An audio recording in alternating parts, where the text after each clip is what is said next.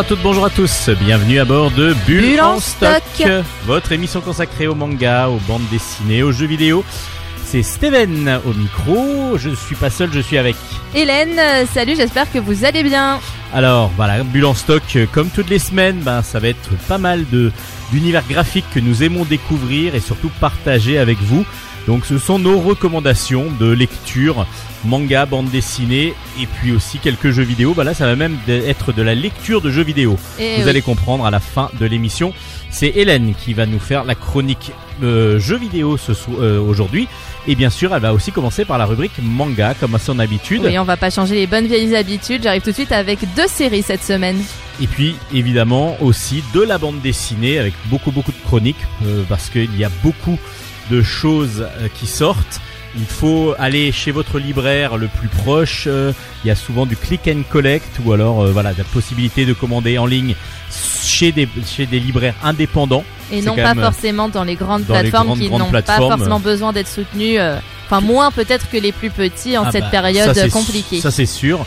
Et puis on aura quand même une interview aussi.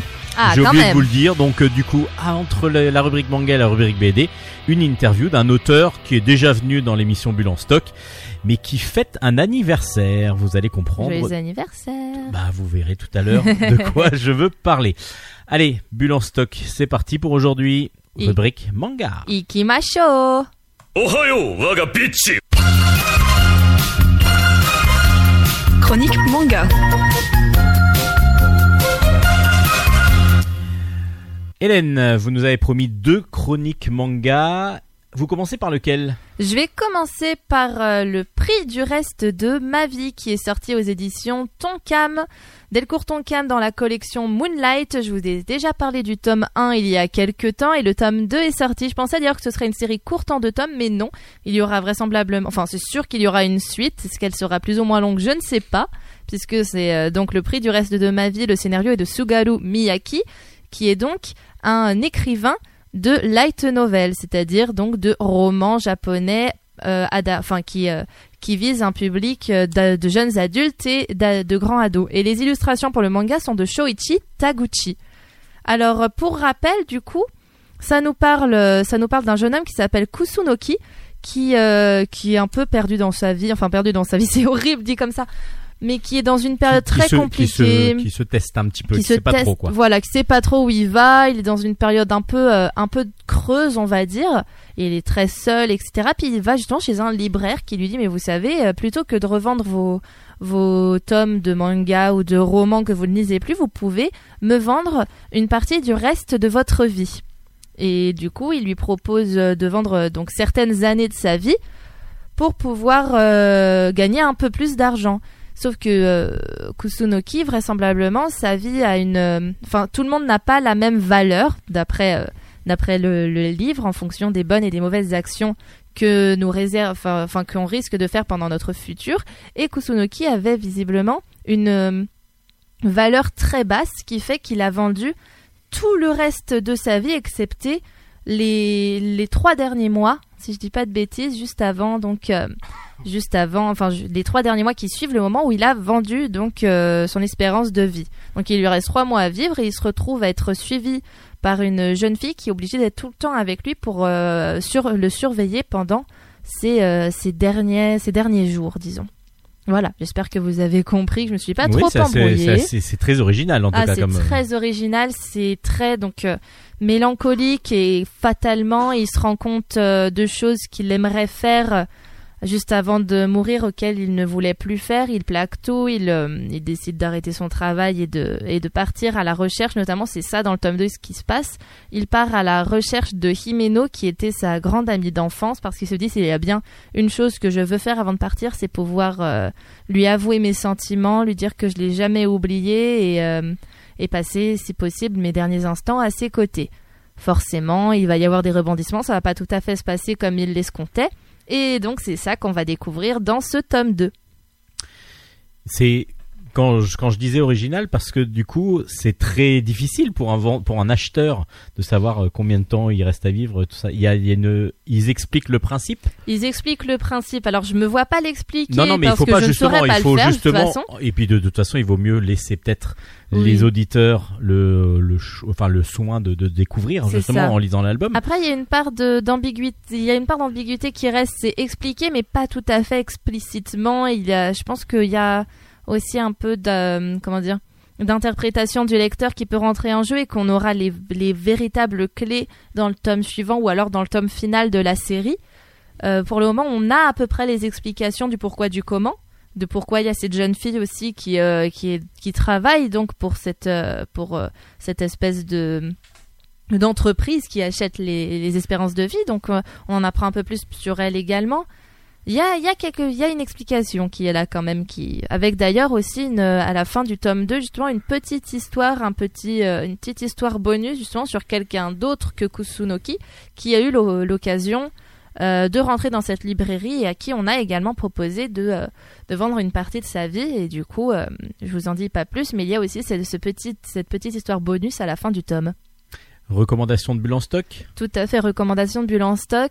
L'histoire est, incroyable. Bah, c'est du, euh, du Sugaru Miyaki, quoi. hein. Le scénariste, ce scénariste est, est vraiment euh, génial. Il est souvent dans cette veine euh, de, de jeunes adultes euh, perdus, mais du coup qui sont terriblement touchants, terriblement attachants.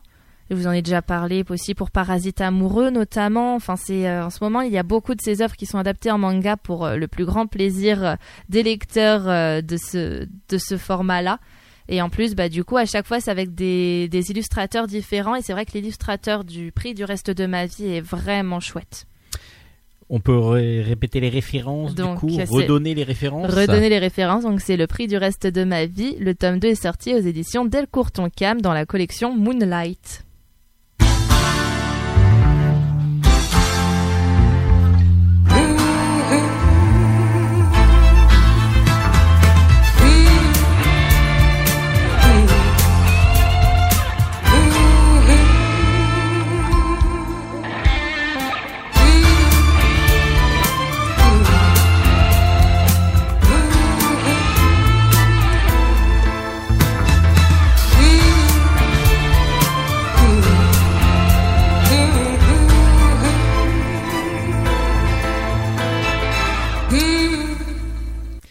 Hélène, a-t-on 10% de chance de ne pas aimer le prochain manga?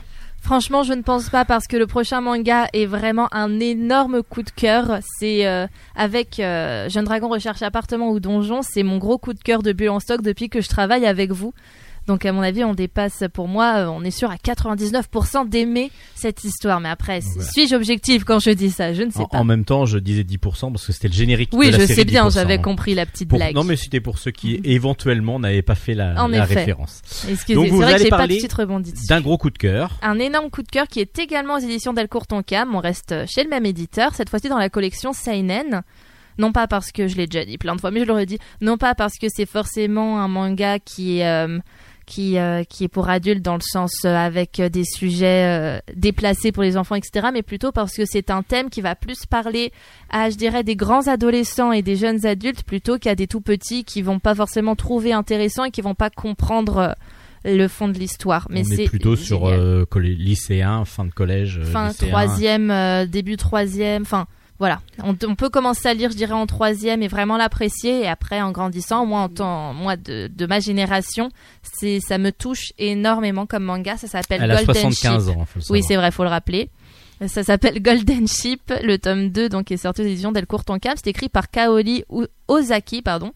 Et ça nous parle, du coup, de deux jeunes lycéens qui, euh, c'est ça, c'est son Tsugu et Sora. Tsugu est une fille et Sora est un garçon.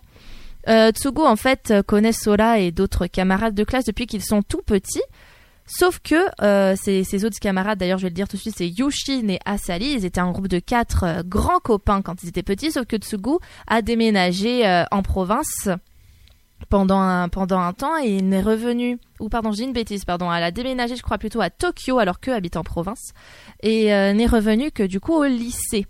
Sauf qu'il n'avait pas pu trop se donner de nouvelles pendant tout ce temps et Tsugu, elle pensait que tout était resté exactement comme avant qu'elle euh, parte, mais en fait pas du tout. Les relations entre les différents enfants qui étaient restés donc dans leur village natal s'est dégradé. Ils sont devenus ados. Il y a eu plein de problèmes euh, personnels qui ont fait que le groupe a éclaté et que chacun a pris des, des, des, des chemins différents. Disons par exemple Yushin qui était euh, justement un peu le défenseur de la veuve et l'orphelin du haut de ses 9 ans. Euh, des suites de gros problèmes familiaux liés notamment à son papa, ce sont des choses qu'on apprend dans le tome 1, s'est mis à harceler physiquement Sola en le, en le matraquant de coups et en en faisant littéralement son esclave, parce que Sola, du coup, c'était son seul ami, puisque c'était quelqu'un de très introverti. Son seul ami c'était Yushin, il se laissait faire, il osait pas trop se défendre face à cette figure qu'il avait tant admirée depuis sa plus tendre enfance. Et voilà, quand Sugu elle rentre, elle voit que, que Sola il est complètement dépressif, voire, voire qu'il a des envies suicidaires. On le voit tel tout début du tome 1, ça. Et elle comprend pas ce qui se passe. Donc finalement, à la fin du tome 1, elle embarque Sora avec elle euh, pour partir, pour retourner à Tokyo. Ils font une fugue tous les deux. Et il, euh, et il se barre à Tokyo. Alors lui, il comprend pas trop ce qu'il arrive, il, euh, la suit. Et donc là, dans le tome 2, on les suit dans leur euh, nouvelle vie à Tokyo. Ce que j'ai bien aimé déjà dans ce manga, c'est que souvent, quand il se passe ce genre de choses, on a l'impression que on est centré que sur les personnages qui ont fugué. Ça arrive, hein, des mangas qui se passent comme ça, mais on oublie un peu ceux qu'ils ont laissés derrière eux. Alors que là, non, là, il y a quelque chose d'assez réaliste dans le sens où bah forcément la grand-mère de Sola avec qui il vit et la, maman de Tsugu avec euh, ses sœurs les appellent, comprennent pas. Il y a l'école aussi qui euh, se renseigne auprès des familles qui ne comprend pas. Euh, là où par exemple, comme je l'avais dit dans le manga Mao, on a, sait pas du tout ce qui se passe quand la jeune fille, quand n'est pas présente avec avec ses camarades de classe, alors qu'en plus, comme il y a une faille spatio-temporelle, elle disparaît parfois pendant des semaines. On sait pas trop ce qui se passe. Là, c'est clair, précis. On sait, il y a ça qui s'est passé. Ils ont fait telle démarche pour que ça ne pose pas de problème d'un point de vue scolaire. On est dans le réel dans ce manga et ça, c'est vraiment sympa. Et puis euh, l'histoire qu'ils vont traverser tous les deux est géniale. Leur relation va évoluer. Leur relation avec Yushin et Asali, du coup, qui sont restés, euh, qui sont restés dans leur village, mais à eux aussi va arriver des trucs. Et finalement, euh, Yushin lui aussi va bouger. Enfin, il va se passer plein de choses et on voit que finalement leur relation qui a éclaté n'a peut-être pas disparu. Ah ah. Ah ah. Et c'est très bien, très très bien fait. Les, les personnages sont attachants, ils sont tous très travaillés, Ils ont, euh, que ce soit d'un point de vue de la personnalité, d'un point de vue de l'histoire, il y a rien à redire. C'est pas plat, c'est pas des personnages qui sont posés comme ça. Ils ont quelque chose tous à nous raconter et Il y a ça un côté donne envie. psychologique derrière qui est Oui, oui, qui est vraiment présente. Je vous dis, très réaliste. euh, Sora, il a jamais eu de petite amie. C'est la première fois que, depuis qu'il est petit qu'il discute vraiment avec une fille. Du coup, il commence à se poser des questions euh, sur lui-même, sur leur relation, comment ça se passe. Enfin, c'est vraiment bien fait, c'est marrant. Un garçon de son âge va force, ça va forcément se passer comme ça dans sa tête. On arrive vraiment à se mettre à leur place. N'importe qui a vécu, a, a eu- a déjà eu affaire à ce genre de, de, de pensée dans sa tête et c'est juste génial. En plus, les dessins sont, sont superbes. Euh, On est dans, quand ils sont dans Tokyo, on est vraiment dans Tokyo. J'ai tendance à le dire souvent, mais en plus, pour moi qui suis déjà allé à Tokyo, ils parlent vraiment des quartiers. J'aimerais bien aller à la Grande Roue. On par- il paraît qu'elle est au bord de la mer et tout. Pour la voir, pour y être allé à cette Grande Roue, ça me rappelle des souvenirs en plus. Enfin bref, non, c'est vraiment, c'est vraiment génial. Et pourquoi le mouton doré ou mouton d'or? Ah, le mouton d'or, en Parce fait, que ça Golden vient, euh, Sheep, ça vient d'une statue justement qui est dans leur village et en- au pied de cette statue, ils s'étaient fait la promesse de rester amis pour la vie quand ils étaient petits. C'est pour ça que ça s'appelle comme ça. on s'était dit rendez-vous dans 10 ans. À peu près ça. C'est- C'est c'est à peu près le même Comme principe dirait, à la euh, japonaise. Papate. Papate pour les intimes.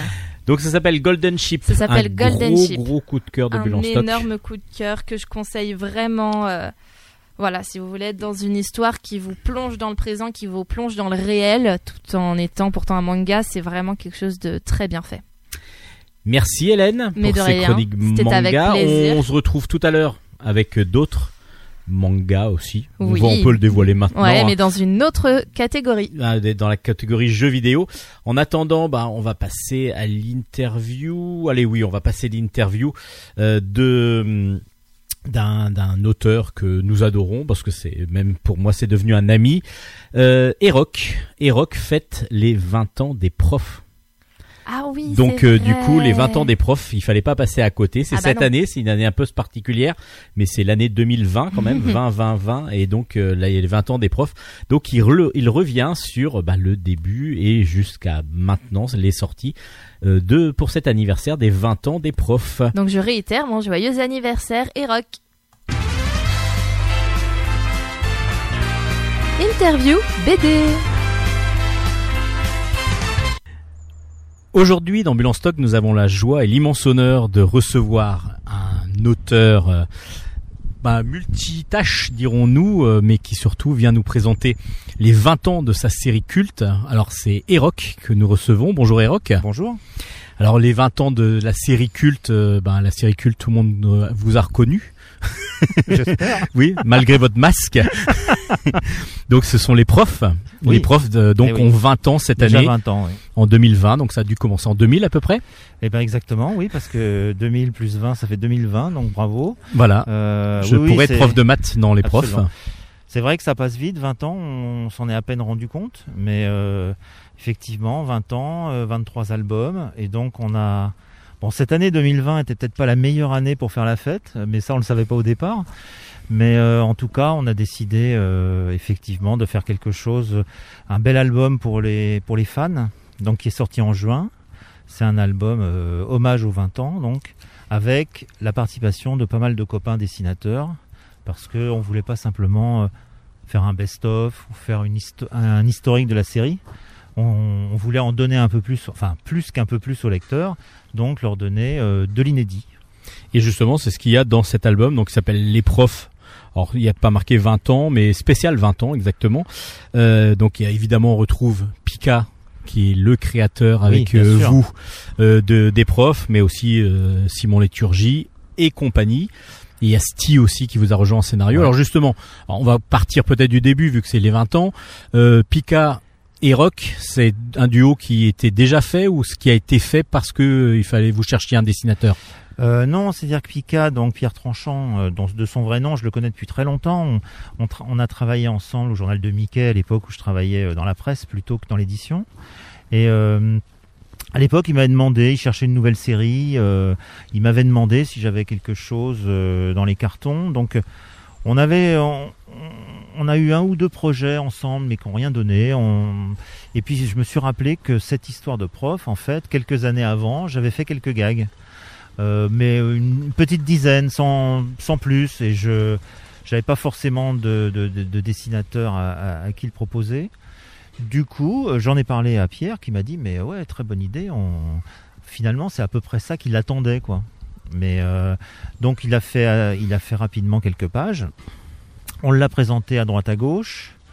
Alors bon, quand Pierre en parle, on a l'impression que c'est la catastrophe, euh, qu'on a été rejeté de partout, mais euh, il en rajoute un peu. euh, il en rajoute un peu. C'est la légende. Voilà. Il faut toujours, c'est toujours Disons- romancer un peu la légende. Non, mais disons que c'est pas comme si on l'avait présenté à une vingtaine d'éditeurs. On l'a- présenté à deux, trois éditeurs qui étaient plus ou moins partants, euh, ou, ou ceux qui étaient partants l'étaient à des conditions financières vraiment pas terribles. Enfin bref, c'était pas une catastrophe totale, mais bon, on n'était pas franchement satisfait de ce qu'on nous proposait. Et par contre, euh, le journal de Mickey nous l'a publié, alors là, en d'une façon hebdomadaire, chaque, euh, chaque semaine, donc. Et ça, c'était pas mal parce que ça a permis donc à, à Olivier Sul- Sulpice, qui est le, le, le directeur de chez fondateur Bambou. de, de Bambou, qui à l'époque était une toute petite maison. Ça lui a permis de voir cette série et donc de nous proposer de, de faire un album quand on aurait euh, 40 gags pour, pour, pour faire un album. Donc c'est voilà, Bambou. euh, donc c'est Olivier Sulpice qui vous a contacté. Oui. Pour pouvoir euh, donc euh, À sortir les albums. Voilà, à l'époque, il publiait surtout les albums qu'il faisait lui-même en tant que scénariste avec Henri Jean Fèvre, euh, donc qui est dessinateur. C'était les gendarmes, par Les exemple. Gendarmes et, et d'autres. Euh, ils avaient deux trois séries tous les deux et en fait il voulait il est, passé de, d'un, auto de l'auto édition à l'édition c'est-à-dire qu'il a il a commencé à, à éditer d'autres projets euh, et difficulté pour lui c'est que quand euh, personne vous connaît euh, pourquoi lui faire confiance à lui? Donc euh, il a un peu insisté et en fait il était tellement enthousiaste qu'on a dit ok c'est bon on y va quoi. On avait le choix soit d'attendre un peu et de représenter à des entre guillemets des gros éditeurs quand on aurait eu un peu plus de matériel, ou alors lui faire confiance tout de suite. Et c'est ce qu'on a fait. Ce qui a été le cas. Et du coup, le succès est venu tout de suite? Alors la chance qu'on a eue, c'est que oui, il est venu tout de suite. ouais. C'est-à-dire que. Est-ce que les lecteurs peut-être de- du journal de Michael attendaient déjà la- l'album? Euh, je, je sais pas. En fait, je sais, on on n'a on n'a pas trop compris comment ça a démarré. Euh, dans les festivals, euh, les premiers festivals que j'ai fait avec le tome 1, en fait, je voyais surtout des adultes. Donc, bizarrement, c'était pas les, lecteurs de Mickey, c'était plutôt des, profs ou des gens qui voulaient en faire cadeau à des, à à à collègues ou des. Donc, c'était plutôt les adultes. Et pourtant, c'était une série jeunesse puisque ça paraissait chez Mickey. Et euh, on a eu la chance d'avoir d'ailleurs un, un, prix Angoulême jeunesse, justement, 9-13 ans.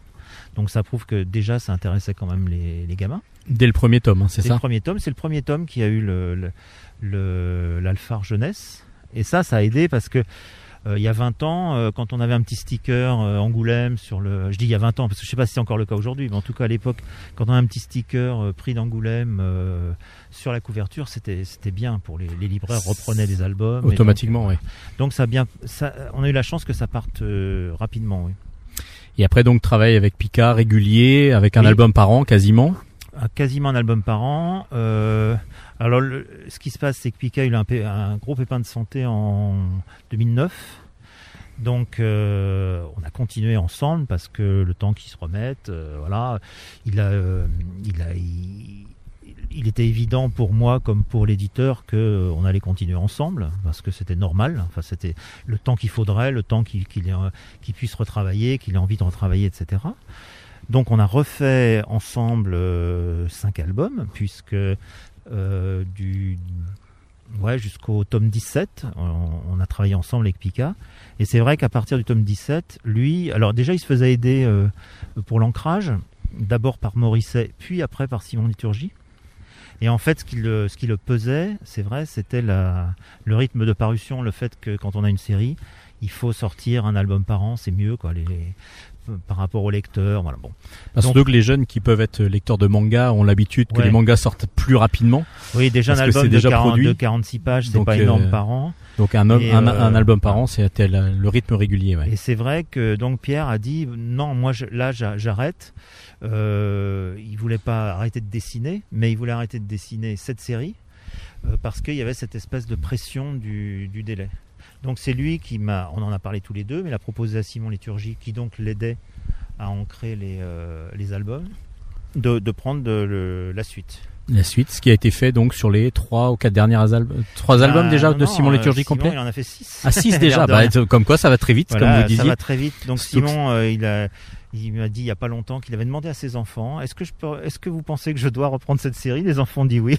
je trouve ça extraordinaire parce qu'il n'a pas choisi tout seul. Il a demandé, euh, il a fait une sorte de vote familial.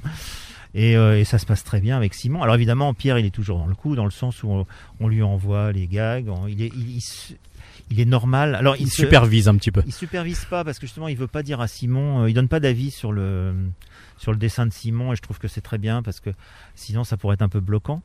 Mais en tout cas, moi je lui envoie les scénarios, on continue à, je lui demande son avis, enfin ça, ça semble normal quoi. Mais ce qui est très bien, c'est que Simon Liturgie, pour moi en tout cas, a réussi à donner sa patte bah, en reprenant même les, les, les personnages qu'avait Ouais. créé donc Pierre Tranchant, Pika, euh, à reprendre, à mettre sa patte. Donc on retrouve du Simon Liturgie dans, dans, les, dans les dessins et pourtant on retrouve aussi bah, les personnages. Maintenant il les maîtrise parfaitement. C'est-à-dire Ouais, que c'est les ça. deux premiers albums il était embêté parce qu'il essayait de coller au, au style de Pika, ce qui est normal. Et puis du coup on retrouvait pas son style derrière et les personnages ils vivaient pas vraiment quoi. Et là à partir du troisième album vraiment, enfin disons à la moitié du deuxième, il, il- il a trouvé le truc. Il, il maîtrise tout à fait les personnages et c'est vrai que maintenant il les dessine euh, dans son style, à lui. Alors évidemment il y a un, lien avec Pierre parce que ce sont les personnages qui ont été créés par Pierre. Mais euh, là au moins Simon je pense que maintenant il est plus à l'aise.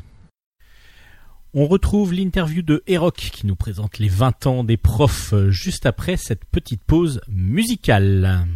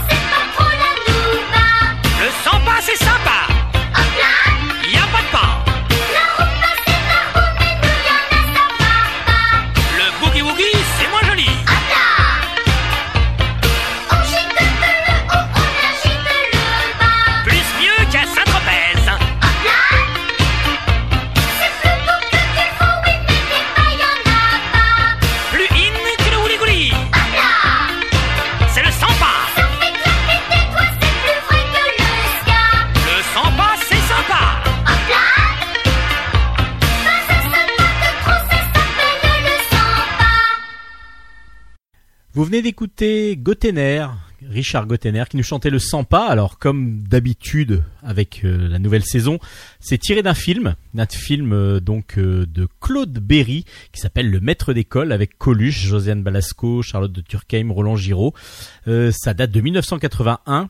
Et c'était donc Coluche qui était maître d'école. Et à la fin, ça finissait par une boum dans l'école avec euh, qui venait chanter cette chanson, le 100 pas, où il n'y a pas besoin de savoir danser.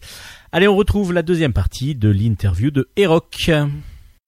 Et donc du coup, à un moment donné, il y a quand même eu euh, donc euh, la série euh, Les Profs, et il y a eu le cancre du lycée qui a eu qui a voulu euh, sortir un petit peu du du carcan justement de l'album des profs et qui a voulu faire sa série à lui. Alors voilà. on- Comment ça s'est passé exactement Ça, s'est passé quand en 2013, donc il y a eu une adaptation au cinéma de la série. Ah oui, il y a eu donc l'adaptation au cinéma avant. Et c'est à ce- cette période-là qu'on a pensé à Boulard, c'est-à-dire que euh, on n'avait pas de sortie euh, prévue à cette époque. Enfin, je pense que je me rappelle plus exactement, mais en fait, l'idée, ça a été de faire un peu un coup euh, pour la sortie du film. On va faire un album spécial avec Boulard. Ce sera euh, ce qu'on a un one shot, donc en bon français.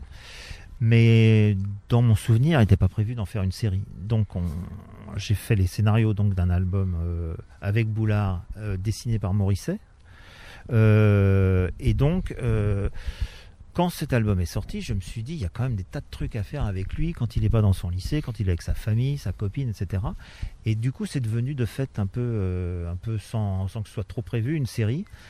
Voilà, et maintenant on en est au tome 8, Donc par contre, qui n'est plus dessiné par Morisset, qui est dessiné par Stedo. par Stedo, qui est aussi le dessinateur des, des pompiers par Voilà. exemple, entre autres. Entre autres, euh, Et du coup maintenant, sur les albums des, des profs, il n'y a pas que Eroc au scénario, mais il y a un autre euh, nouveau une, qui est arrivé, ça c'est devient une secte. multi- une multinationale. multinational. Oh, tant que c'est pas sectaire, ça va. non, ça va. C'est une petite multinationale où on est trois, donc ça va encore. Alors oui, alors moi j'ai Il y a Sty du coup qui a Maintenant, rejoint l'aventure. Sty, est venu euh, rejoindre les, la bande à partir du tome Les bandes du 21. lycée. Donc en fait, euh, depuis trois albums, parce que c'est vrai que ça aussi, c'est- j'ai l'impression qu'il vient d'arriver, mais ça va finalement ça va très vite. Donc euh, alors ça c'est c'est venu de moi parce que moi j'avais l'impression d'avoir un peu fait le tour de la question. Euh, euh, J'aurais pu me dire bon bah c'est pas grave, je continue sur ma lancée, sur l'habitude, sur le métier ou quoi que ce soit. Et je me suis dit non, il faut il faut euh, rebooster un peu euh, la série. Mais d'un autre côté, j'avais pas envie d'arrêter. Moi, je les aime bien les personnages. Ça fait 20 ans que je vis avec et tout. Alors ça m'empêche pas de faire d'autres euh, séries à côté, de faire autre chose. Mais c'est vrai que les profs, quand même, j'y j'y tiens quoi un peu. Donc j'ai proposé à Sty euh, que j'avais rencontré là encore, vive le journal de Mickey. Je l'ai rencontré à une fête du journal pour les 80 ans du journal de Mickey. On, on avait on avait sympathisé, voilà bon. Et, euh, et j'aime bien ce qu'il fait quoi. Quand je cherchais qui avec qui je pourrais travailler comme scénariste. euh, j'ai pensé à lui parce que j'aimais bien ce qu'il faisait dans Mickey, euh, Michel Chien Fidèle par exemple, et puis les séries qu'il a pu faire chez Spirou et autres. Bon. Donc voilà, et j'ai bien fait parce que franchement c'est parfait, on s'entend bien. Euh, il a redonné, je pense, un vrai coup de fouet à la série parce qu'évidemment, il a, lui, il a découvert quoi. Alors évidemment, il a relu tous les albums, mais euh, il est arrivé avec des, parfois des idées auxquelles je n'avais jamais pensé, ou du moins, il les amenait autrement. Euh, voilà. Ça c'est euh, et alors donc on, on s'entend bien euh, et tout, tout roule. Et donc le travail à deux scénaristes, chacun ses gags et puis l'autre les relie ou euh, Ouais, vous avez c'est un ping-pong. Bah, dès le départ, je me suis dit, pour voir comment il se sent euh, dans, dans l'exercice, il faut qu'il fasse les siens. C'est-à-dire que si on avait commencé à travailler tous les deux, j'aurais pas trop su. euh, Enfin, ça aurait été difficile de voir ce qu'il apportait, comment, voilà. Donc en fait, on a fait ça. C'est-à-dire dès le premier album, euh, j'ai fait la moitié, il a fait la moitié. Et puis voilà. euh, euh, et j'ai vu très vite que. Alors bon. Il était prévu dès le début quand même que je lui donne mon avis parce que j'avais l'ancienneté, j'allais dire. voilà, c'est ça. C'est bien parfois l'ancienneté, mais maintenant. Et puis c'est quand même votre série. Voilà, et voilà. Et maintenant c'est plus maintenant c'est plus le cas. Alors par contre, il est arrivé on avait fait dans le tome 22, on a fait une histoire qui devait qui fait six pages, on l'a fait ensemble celle-là. D'accord. On s'est on, s'est vu euh, deux heures, on a commencé à discuter, on a noté des trucs et puis on l'a découpé tous les deux. Et euh, par exemple dans le tome 20, il y a une histoire de dans l'album pour les 20 ans, là il y a une, une histoire de 20 pages.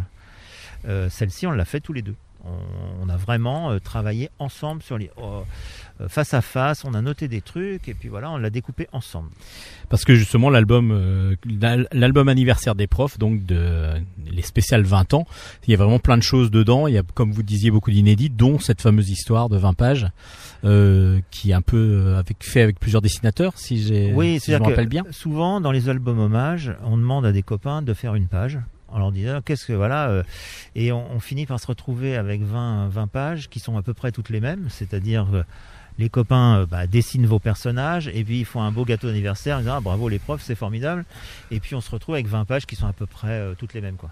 Donc là on s'est dit non, on va écrire une histoire, mais simplement chaque dessinateur en dessinera une page. Du coup, euh, je pense que la plupart des gens à qui on a proposé, ça les a amusés parce qu'il fallait. Le challenge, c'était de, de bien embrayer sur la, page précédente de- du, du collègue précédent. Euh, Une sorte de, de- cadavre exquis. alors justement, non, c'est pas un cadavre exquis parce que le cadavre exquis, il n'y a pas de scénario. il n'y a pas le scénario alors Nous, que là il y a vraiment un une vraie scénario. histoire. Et puis on voulait justement plutôt ça que le cadavre exquis parce que là encore le cadavre exquis, moi, moi en tant que lecteur, franchement, au bout de trois pages, j'en ai marre parce que ça, ça part dans tous les sens, ça n'a ni ni queue ni tête et ça n'a aucun intérêt. Donc là, je pense que pour les pour les lecteurs, au moins, il y a une vraie histoire. Voilà. Et euh, et puis c'est c'est vraiment de l'inédit, c'est-à-dire qu'elle elle ressortira pas ailleurs. On l'a voilà. ce C'est vraiment dans cet ce album. que pour cet album-là. ouais. dans cet album donc euh, les 20 ans des spécial 20 ans des profs donc paru aux éditions Bambou évidemment Évidemment. c'est pas les seuls albums qui sont sortis des profs cette année du coup il y a le numéro 23 le tome 23 qui Le vient de sortir Ouais. parce Absolument. que du coup euh, voilà il est sorti il y a Le pas très 23, longtemps voilà, qui vient de sortir, et puis une. euh, donc là le quatu euh, le trio liturgie euh, et Rock du voilà. coup et puis du coup il y a aussi une réédition d'un album je crois Alors il y a leur édition, de, on a fait, fait un hors-série euh, il y a une dizaine d'années qui s'appelle euh, Les profs refont l'histoire avec Pika donc à l'époque puisque c'est lui qui était en charge de la série. Et, euh, et ça on l'avait fait euh, pour justement moi, enfin à l'époque. Je l'avais fait pour le sortir des salles de classe parce qu'on en avait parlé et puis il me disait je- bon il aimait bien dessiner cette série évidemment c'était sa série mais euh, des tables des chaises euh, des salles de classe bon Et je lui avais dit, oh, je vais te faire une histoire qui se passe chez les hommes préhistoriques, parce que là, tu n'auras pas de table, pas de chaise. Donc, j'avais fait une première histoire comme ça, qu'il avait illustrée. Et puis après, ça nous a donné l'idée d'en faire d'autres. Donc, on a baladé nos profs, les mêmes, avec leur caractère, euh, dans de, à droite, à gauche. euh, dans différentes bien- époques de l'histoire voilà, différentes époques de l'histoire. Donc, euh, c'est vrai que c'était, du coup, les, les, planches sont un peu, euh, un peu exceptionnelles par rapport à la série parce que du coup, bah, là, il a pu dessiner euh, des décors, des bateaux, euh, des pyramides, enfin, etc. Donc, il y a eu l'idée euh, pour le, pour fêter, vraiment bien fêter les, les 20 ans là, de, de, de, de sortir cet album. en noir et blanc, avec un beau papier, format, grand format, un bel album, super luxueux, magnifique. C'est vrai qu'il est très beau Voilà. il est vraiment très beau et donc évidemment la, la version noir, euh, couleur existe toujours Bien sûr. parce hein. qu'elle fait toujours partie de la série enfin c'est un hors série C'est un justement hors série, mais qui a le même nombre de pages que, la, la- voilà que les albums de la série classique. Par contre, le, le, le noir et blanc, lui, a euh, 30 pages de plus, euh, donc qui ont été pris. Alors là, il n'y a pas d'inédit, hein, mais ce sont des, des planches qui ont été pris, euh, qui ont été prises de la série classique. Mais quand il y avait un rapport avec l'histoire, parce que c'est vrai que même dans la série classique, on, on a parlé euh, de Jules Ferry, on a parlé de Napoléon, on a parlé évidemment, euh, on a été amené à les placer aussi un peu dans l'histoire. Donc on a repris ces planches-là, et là encore, là aussi, grand format noir et blanc. et donc du coup là on voit vraiment le trait de Pika euh, au Alors oui, meilleur de sa forme de j'ai l'époque re- J'ai redécouvert ces pages parce que quand je les ai relues et quand j'ai re- quand j'ai reçu l'album, et c'est vrai que c'est superbe.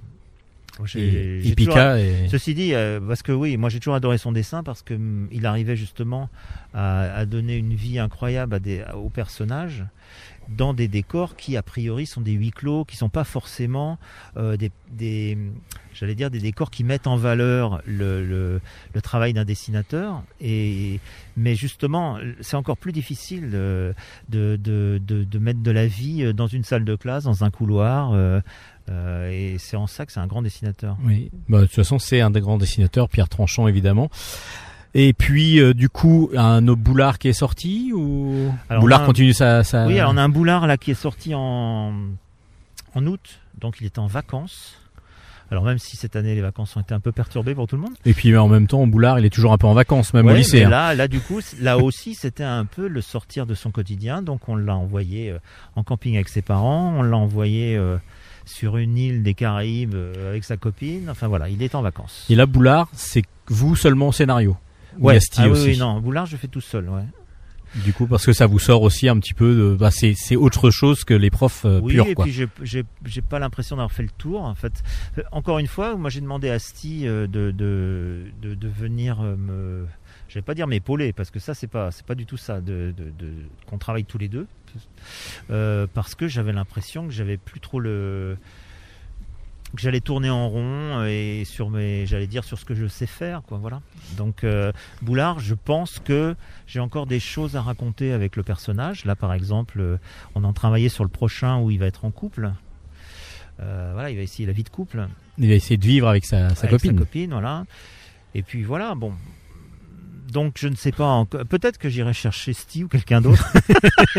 Dans quelques temps mais euh, non et puis après les séries n'ont pas forcément après les séries euh, si vraiment on pense qu'on a fait le tour il faut mieux les arrêter c'est aussi le cas pour beaucoup de séries Pour pas être que- redondant et puis pour Oui. pas lasser le lecteur aussi. après, je comprends aussi des auteurs qui, les auteurs qui continuent parfois des séries, c'est parce que c'est intéressant, euh, parce que c'est leur personnage, parce qu'ils ils ont du mal à les quitter, parce que c'est intéressant financièrement. Il peut y avoir plein de raisons pour lesquelles un auteur ne veut pas abandonner ses personnages.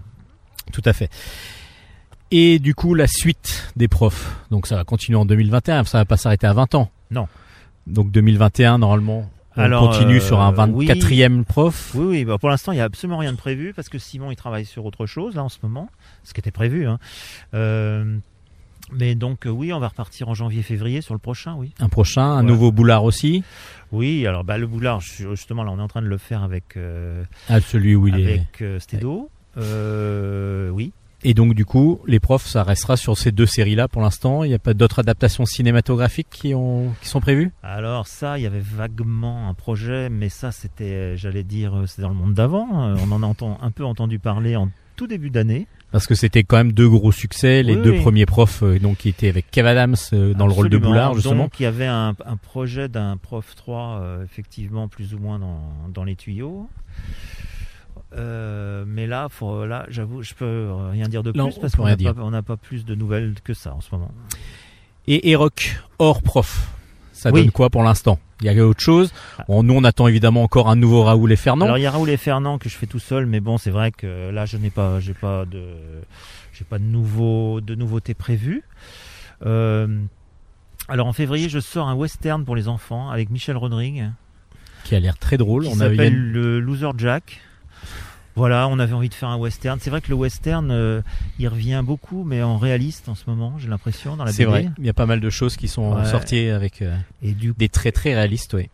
Et euh, j'ai l'impression que le western humoristique euh, que je pouvais lire quand moi j'étais enfant, parce que moi je suis vraiment d'une génération de western, euh, où effectivement quand j'étais gamin, il y avait aussi bien du western au cinéma que dans la bande dessinée. Et c'est vrai qu'on a eu envie de faire un western, mais alors là c'est vraiment avec un anti-héros quoi. Déjà son nom, Loser Jack, on se doute que c'est pas le, c'est pas Lucky Luke, Si, oui. c'est pas Lucky Luke. Puis la couverture et tout ça, ça donne euh, aussi le ton. euh. Voilà. Vous pouvez déjà le retrouver dans Bamboo Mag, si je me rappelle bien. ça, Il y a eu une ou deux planches qui euh, sont sorties. euh. Voilà, euh, sorti de- en février, logiquement. Enfin, je dis logiquement, oui, de toute façon, il est terminé, donc euh, il n'y a aucune raison.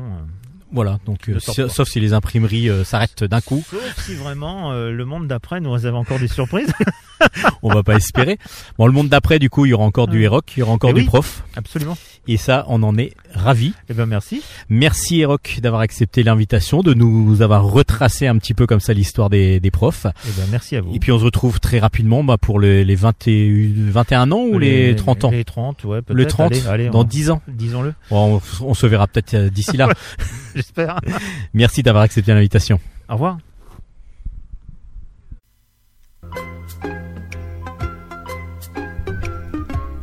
Chronique bande dessinée. Après cette interview de Eroc pour les 20 ans des profs, bon anniversaire aux profs, on passe maintenant aux chroniques bande dessinée avec ce nouvel album dans la collection Coup de tête de chez Delcourt. Alors je vous rappelle, Coup de tête c'est l'histoire avec un grand H et le sport. Il y a à chaque fois un lien entre le sport et l'histoire et là euh, on va partir chez les Juj- Jujitsu Fragettes. C'est un album de Lisa Lugrin et de Clément Xavier et c'est donc aux éditions Delcourt. C'est donc la nouvelle collection dirigée par Chris euh, aux éditions Delcourt.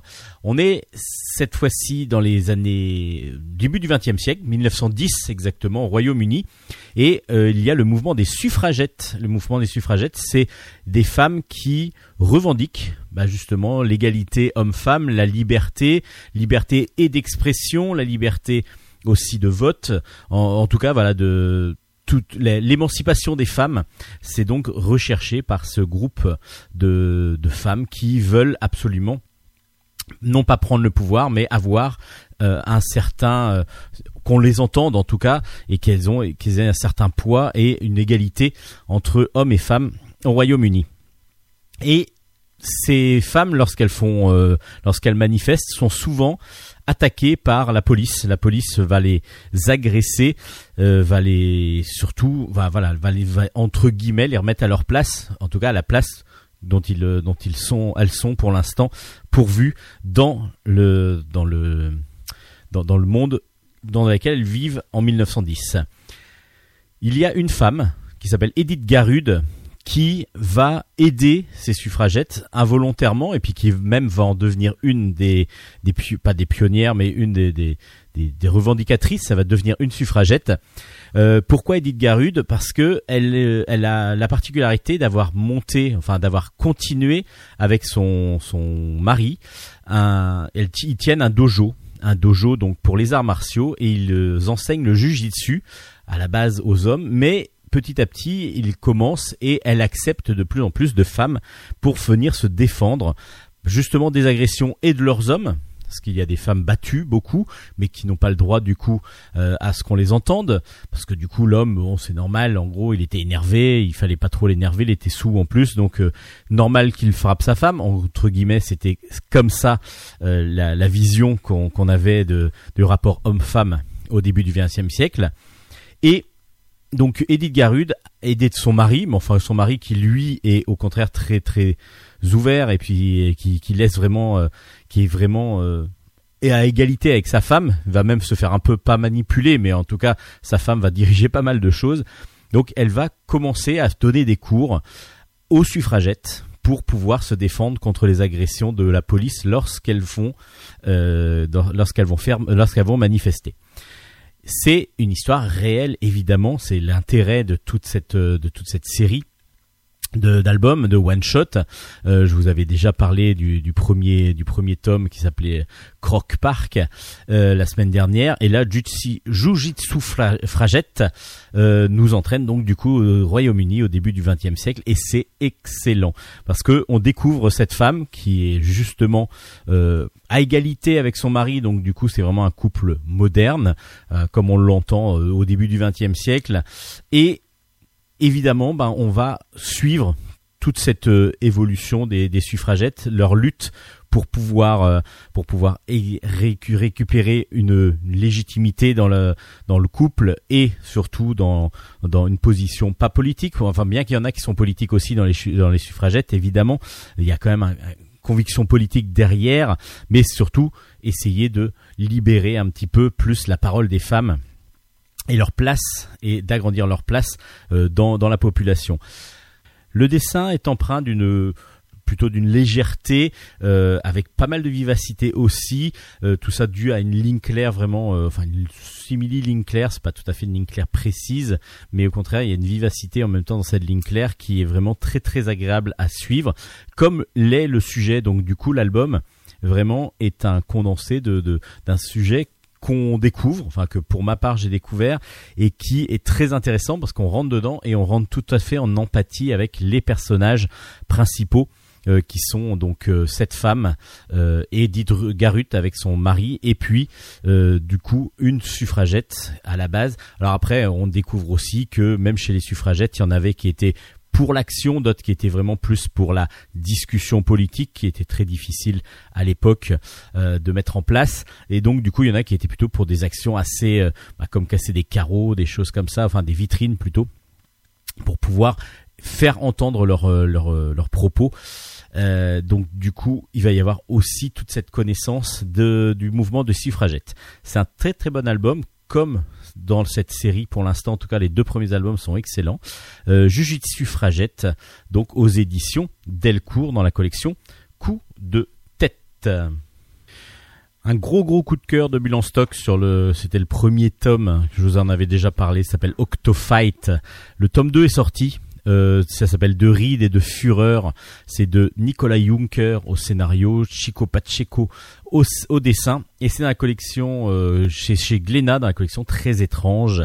Euh, vraiment, c'est une excellente série. Je vous rappelle un petit peu le pitch. 2050, la France est gouvernée par Mohamed Maréchal Le Pen et c'est devenu une république où on a poussé les valeurs du gaullisme au maximum. Donc ce qui donne beaucoup de d'excès évidemment, comme par exemple l'euthanasie obligatoire pour les plus de 80 ans.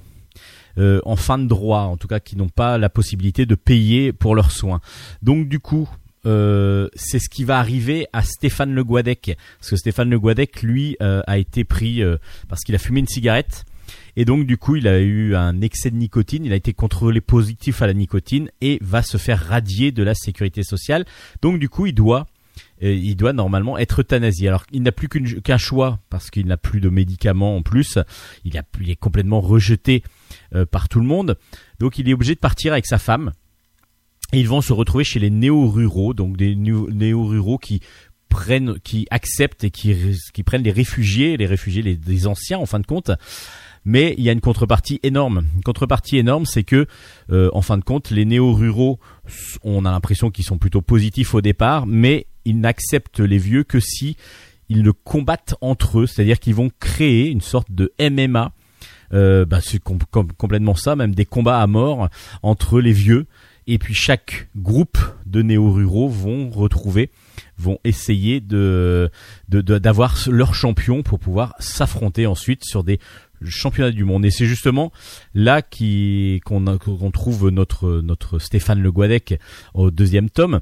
Lui, en fin de compte, se découvre, enfin on le découvre nous plutôt que lui se découvre des talents de de, de combattants plutôt, pas de combatteurs, de combattants. Et il arrive à s'en sortir et devient petit à petit euh, la coqueluche de son maître entre guillemets, de son chef des néo-ruraux. Là, il y a la Octofight Champions League, lui devient du coup un des favoris, mais petit à petit, il va euh, devoir, enfin, il va essayer de de prendre à partie tout le monde et surtout essayer de retourner un petit peu la situation pour essayer déjà de retrouver ses enfants. Et puis en plus de peut-être pas prendre le pouvoir mais en tout cas d'avoir un peu plus de liberté. Un petit peu un- une sorte de Spartacus euh, de du, du 21e siècle.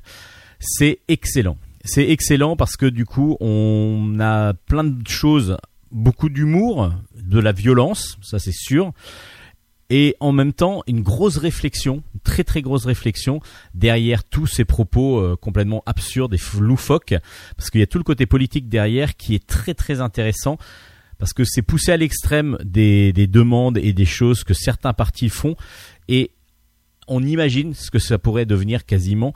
Bah, évidemment, là, euh, l'euthanasie des vieux, c'est pas tout à fait le cas dans, dans les demandes politiques actuelles, mais ça pourrait, pourquoi pas, un jour arriver.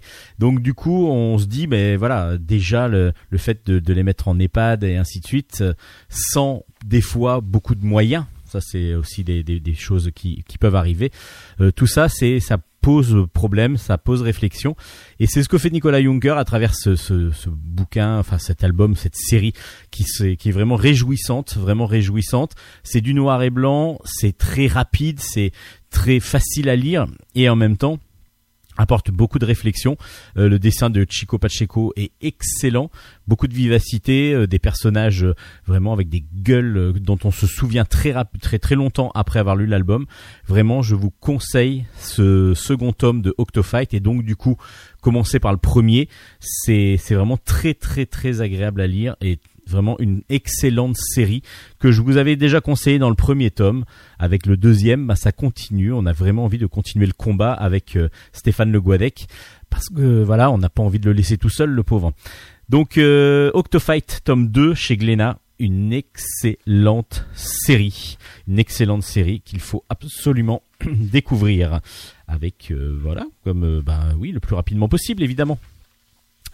Et puis la couronne de verre, euh, le tome 1 est sorti, ça s'appelle Plus peine que gloire par France Richemont au scénario, Tommaso Benato au dessin et c'est aux éditions Delcourt dans la collection Histoire et Histoire. Euh, c'est la préquelle du Trône d'argile. Alors, vous n'êtes pas obligé d'avoir lu le Trône d'argile pour comprendre. Euh, c'est donc euh, ça se situe pendant la guerre de Cent Ans. Euh, dès la mort de Charles V à la défaite d'Azincourt. Donc on est au XIVe siècle, euh, 1380 exactement. Le roi Charles V euh, va mourir et du coup son royaume est toujours en guerre. Euh, il va donc, lorsqu'il meurt, les messagers royaux parcourent euh, le, pays, pour propager la nouvelle auprès du peuple.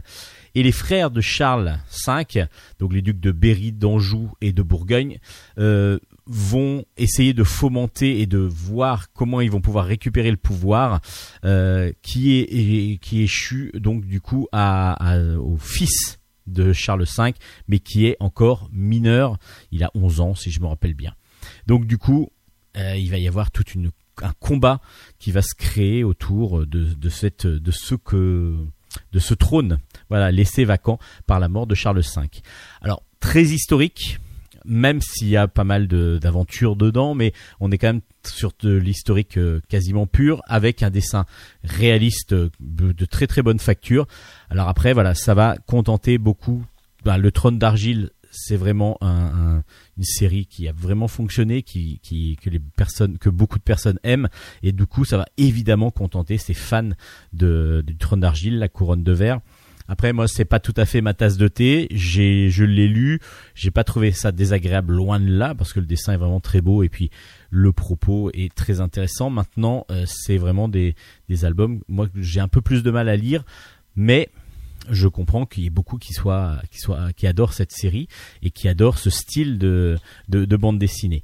Euh, du coup, voilà, c'était pour, euh, pour vous dire que la couronne de verre, le tome donc 1 est sorti aux éditions Delcourt et que c'est une bonne BD euh, graphiquement et puis scénaristiquement. Pour l'instant, ça donne envie de lire la suite.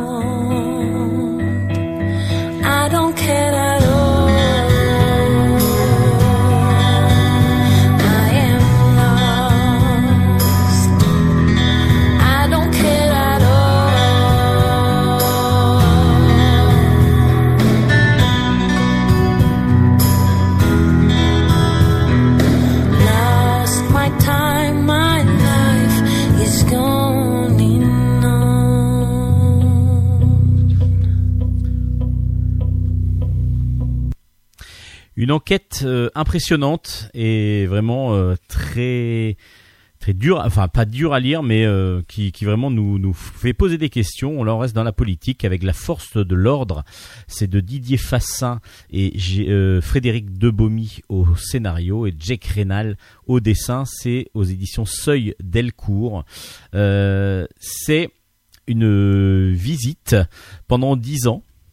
Euh, donc euh, Di- Didier Fassin a, a fait des, des rondes et est rentré un petit peu dans l'intimité d'un groupement de, de, de, de policiers qui s'appelle la BAC, les Brigades Anticriminalité. Et il en a fait un livre. Et ce livre, c'est justement La Force de l'Ordre, qui est donc mis là en dessin par euh, Jack Rénal et donc scénarisé, remis en bande dessinée par Frédéric Debomy. Et là, on rentre vraiment dans l'intimité de ce groupe euh, très particulier de la police française où ils ont une sorte d'impunité euh, totale, ils ont une liberté déjà, ils ne sont pas habillés euh, en ils sont habillés en civil. et ils sont ils sont assez violents, voire très violents. Et on va comprendre petit à petit qu'ils sont aussi très racistes, euh, qu'ils sont. Il y a beaucoup euh, de reproches qui, qui ont été faits. Et lui, donc euh, Didier Fassin, en rentrant dans l'intimité de ce groupe, va aussi nous faire comprendre que oui, il y a euh, des délits de faciès, donc il y a oui des contrôles aux faciès, c'est-à-dire que si vous êtes euh, blanc, euh, même si vous vous n'avez euh, voilà, vous paraissez pas obligatoirement très très propre, très très bien, bah, vous allez pas être arrêté alors que une personne noire dans les dans les transports en commun par exemple va plutôt être contrôlée très facilement, voire plusieurs contrôles par jour. Et justement, il y avait une demande de fait à l'époque pour que euh, les une fois qu'on avait été contrôlé, on ait une sorte de carte disant bah voilà, j'ai été contrôlé aujourd'hui, c'est pas la peine de me contrôler dix fois dans la journée. Cette carte n'a jamais été mise en place et ainsi de suite. Il y a plein de choses comme ça que l'on va nous dont, on va se rappeler on est à l'époque où Sarkozy était déjà était ministre de l'intérieur avant de devenir euh, de devenir président et puis ça continue sur plusieurs années. Donc du coup, il y a vraiment une évolution, il y a vraiment une recherche euh, sur euh, la, la- l'anthropologiste, euh, l'anthropologisme de ce, de ce groupe. C'est comme ça que c'est une enquête anthropologique. Voilà, c'est exactement pour ça que je dis ce mot-là. Le sous-titre exact, c'est euh, une enquête ethnographique. Et c'est c'est saisissant, c'est troublant, c'est dur par moment, et puis c'est surtout euh, euh, du coup euh, des fois écœurant même sur la façon de- d'a- d'agir de ce groupe qui petit à petit se, se crée non pas comme des milices, mais ils se reconnaissent par exemple ils, sur leurs blousons, ils se sont créés des logos mais des logos qu'on pourrait assimiler à des bandes, à des bandes carrément organisées, comme les Hells Angels et ainsi de suite, parce qu'ils ont des logos assez violents, qui sont pas obligatoirement très très bien vus non plus, bah, surtout de la population, quoi, tout simplement. Donc euh, la force de l'ordre est impressionnant. C'est donc là vraiment un reportage et du coup dessiné par Jay Grenal avec son dessin toujours noir et blanc avec beaucoup de profondeur, beaucoup de volume grâce à ces jeux de contraste entre le noir et le blanc, justement, beaucoup d'aplats noirs pour donner du contraste et ça donne un côté très sombre aussi, ce qui va parfaitement avec euh, et en même temps euh, qui va parfaitement avec le propos et en même temps c'est un dessin assez régulier, assez euh, anguleux, ce qui permet aussi de donner cette dureté et cette précision par montrer que c'est vraiment une non un reportage plus que plus qu'un un récit une invention. C'est pas une invention du tout c'est vraiment un reportage dessiné. Ça s'appelle donc la force de l'ordre et c'est aux éditions Seuil Delcourt allez voir ce, ce- ce- cet album. Il est vraiment très très impressionnant. Alors évi- évidemment c'est pas pour vous détendre ça va pas être bon. C'est pas le bon album euh, vous avez choisi le mauvais album là pour vous détendre. Mais c'est vraiment un excellent album. Un grand, grand, grand album aussi. Euh, ben, c'est Rage, le tome 1. Rage avec un S. S'appelle Le Rideau de Titane. C'est du regretté Philippe Tom au scénario et des dessins excellents de Dan Verlinden. C'est aux éditions Kenes. Le premier tome de Rage est sorti donc euh, quelques mois après la mort de, Philippe Tom. Et c'est donc une de ses derniers scénarios dessinés par Dan Verlinden qui était d'abord assistant euh, sur euh, sur le petit Spirou par exemple et donc euh, assistant de Tom et Jean-Ry et qui petit à petit est devenu aussi euh, dessinateur de, ses- de sa série. En tout cas, il avait fait un album de Soda par exemple. Et là, Rage, c'est vraiment un album qu'ils faisaient tous les deux, Tom et lui. Et on ressent et la force du dessin de Dan Verlinden qui est vraiment absolument magnifique. Chaque planche est absolument sublime. Et puis l'intelligence du scénariste euh, qui était Tom. Alors je vous explique un petit peu ce que c'est exactement l'album. On est dans un pays imaginaire, on n'a pas du tout le nom en tout cas de ce pays, où il y a deux parties dans le pays avec d'un côté bah, ce sont que des animaux en fin de compte qui vivent dans, dans ce dans ces dans ce pays-là. Enfin, des des animaux anthropomorphiques, c'est-à-dire qu'ils ont lieu de l'apparence. Enfin, ils marchent sur deux pattes et ainsi de suite. Ils ont quand même des caractéristiques un petit peu humaines et puis surtout des pensées un petit peu un petit peu humaines. il y a d'un côté une dictature et de l'autre côté une liberté apparente. Et donc il y a un groupe de, de, de mercenaires, de, de jeunes animaux qui vont essayer de traverser ce fameux mur de euh, rideau de titane, un fameux mur qui paraît infranchissable. Et ils arrivent à un moment donné à réussir à, passer. Je vous explique pas comment, vous allez voir dans l'album. Et puis ils se disent voilà, ça y est, on est en liberté. Justement, on va suivre euh, plusieurs animaux, on va suivre tout un groupe d'animaux. En particulier Saki qui essaie de retrouver donc Jin, Jin qui est son, lui c'est un panda et sa femelle panda et donc euh, passer de l'autre côté déjà un petit peu avant lui. Elle a eu l'occasion de passer avant lui et du coup il veut la retrouver et il se retrouve donc dans le royaume d'Anam qui paraît normalement une zone de liberté, enfin en tout cas c'est ce qu'ils pensaient en, en arrivant, mais tout de suite ils vont se faire arrêter et vont devoir, bah là on retrouve un petit peu ce que j'ai dit tout à l'heure dans Octofight, vont devoir combattre pour leur survie. Euh, je vous en dis pas beaucoup plus parce que du coup il y a très peu d'intérêt autrement.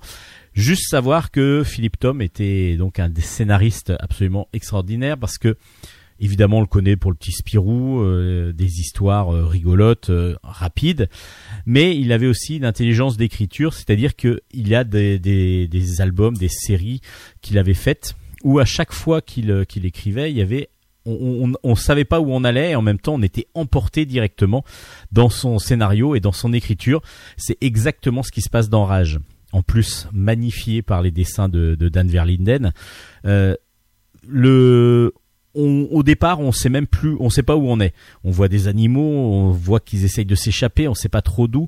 Et petit à petit, ça va être par bribes qu'on va avoir des informations. Et ce qui est intelligent en plus de, pour la, la mise, en page et la découpage de Dan Verlinden, c'est qu'il va beaucoup utiliser aussi de plans assez gros assez gros plans, pas des plans très larges, donc on a toujours l'impression de, savoir où on est sans savoir tout à fait, parce qu'on a une, impression de, de, proche, on est proche des, personnages, donc du coup on n'a pas une vision d'ensemble à chaque fois, comme des fois on peut avoir dans des albums où on voit déjà un grand plan général pour savoir où est-ce qu'on se trouve, et ensuite on se rapproche des personnages, là on est tout de suite avec les personnages, et on est tout de suite dans l'action, et justement c'est ce que va nous mettre bah, Tom va nous envoyer des informations au fur et à mesure. Et pour autant, la lecture n'est pas difficile, quoi. Au contraire, on est vraiment dans une lecture très fluide, très facile. Vraiment un petit chef-d'œuvre cet album, euh, de vivacité en plus dans le dans le dessin. Euh, il est presque lu trop rapidement parce que du coup, moi, je sais que je l'ai lu. C'était une claque visuelle, une claque euh, scénaristique. Et puis je suis revenu dessus parce que les dessins sont beaux et qu'on a envie de les revoir un peu plus vite, enfin un peu plus lentement justement parce que justement la première lecture est très rapide euh, parce que on est pris dans l'action, on est pris dans le scénario et puis le dessin il est superbe, absolument magnifique. Je vous recommande, je vous oblige presque à acheter Rage. Euh, le tome 1 s'appelle Le Rideau de Titane, c'est vraiment une excellente série qui commence. Alors euh, justement, il faudrait que je vais essayer de contacter euh, Dan Verlinden, savoir exactement comment la série devrait continuer. Je vais voir si je peux faire une petite interview euh, de Dan euh, pour euh, pour pouvoir connaître bah, justement la suite de cette série, non pas le contenu, mais comment va se poursuivre cette série. Est-ce que il avait déjà, est-ce que Tom Philippe Tom avait déjà tout écrit ou pas? À voir, mais en tout cas, c'est un excellent premier album de série, en tout cas de chez chez qui change, enfin qui change oui et non, parce que le scénario est, est- est- reste assez euh, assez simple en fin de compte une fois qu'on le- qu'on le qu'on le le comment dire qu'on le résume. voilà, je cherchais le mot résumé, super. Lorsqu'on le résume, mais vraiment c'est l'écriture. Donc on voit que c'était un grand scénariste, Philippe Tom. Euh, si vous connaissez pas, moi j'ai adoré par exemple sur la route de Selma. Allez voir ce sublime album avec euh, Philippe Berthet au scénario, au dessin, pardon. Là, vous allez voir aussi, vous allez comprendre qui était Philippe Tom, en plus de, tous les côtés humoristiques et aventures qu'il avait fait avec euh, Jean-Ry euh, sur euh, le petit Spirou et sur Spirou. Euh, là, Rage, c'est vraiment encore autre chose, euh, avec un sublime dessin. Euh, vraiment euh, qu'on voilà qu'on connaissait, on savait exactement que Dan Verlinden était excellent euh, ben, dans la reprise de Soda par exemple, c'était vraiment une claque visuelle aussi. Et là, Rage, vraiment, il s'éclate. On a vraiment l'impression que ces cases sont d'une grande liberté et en même temps, il y a une maîtrise totale de tout son espace et de des couleurs aussi. Enfin, vraiment, tout est magnifique. Ça s'appelle Rage, le tome 1 aux éditions Kennes. Une grosse, grosse, grosse recommandation de Bulle en stock. Comme celle qui suit, comme celle qui suit, les frères Rubinstein. Euh, Il y a deux tomes qui sont sortis déjà. Alors là, pareil, on va, je vais vous parler de scénario beaucoup. Euh, le tome 1 s'appelle, s'appelle, pardon, Shabbat Shalom. Le tome 2 s'appelle Le coiffeur de Sobibor. C'est aux éditions Delcourt. C'est de Luc Brinchevig au scénario et de Étienne Leroux au dessin. Euh, pourquoi je vais vous parler de scénariste? Parce que du coup, bon, de toute façon, Étienne Leroux, on sait aussi, comme le dessinateur précédent d'Anne Verlinden, que c'est un virtuose du dessin, euh, semi-réaliste. On est vraiment dans des personnages qui tout de suite nous, qui arrivent à nous rendre sympathiques tout de suite, ou alors complètement antipathiques, rien que par un trait de crayon, et c'est absolument magnifique. Son dessin est sublime. Tout le long des deux albums, euh, le dessin il est absolument magnifique avec des plans travaillés, des recherches euh, vraiment graphiques qui sont absolument magnifiques. Là, là-dessus, c'est absolument génial. Et puis, Luc Brinchevig, pourquoi euh, je voulais parler davantage peut-être du scénario? Bah, Déjà, je vais vous raconter un petit peu ce que c'est. On suit donc les frères Rubinstein. Les frères Rubinstein de 1927 à 1948. On va suivre le destin de ces deux frères qui euh, vont aller de, bah, de déboire en réussite, en, en échec. Enfin, il y a plein de choses qui vont se passer parce que ces deux frères qui sont pas opposés mais qui ont des caractères complètement différents vont subir ben, de plein fouet euh, le début du XXe siècle et en particulier la guerre. Et évidemment, ben, quand on s'appelle Rubinstein, on est juif. Et il y en a justement un des deux euh, qui va lui se faire euh, arrêter et devoir être dans un camp de prisonniers. Euh, Moïse, le cadet, qui lui est intelligent, euh, qui est plutôt timide, plutôt réservé, et à Salomon au contraire, lui qui est un aîné très débrouillard, euh, qui qui arrive à manipuler de la de sa voix et qui arrive à à, à changer un petit peu les gens et à, à- à mettre les gens dans sa poche. Et il va se passer plein de choses. Il y a tellement de choses qui vont se passer que je vais pas trop vous, en raconter. Euh, faut savoir que on va retrouver Moïse dans un camp de, dans, un camp euh, de prisonniers en Allemagne.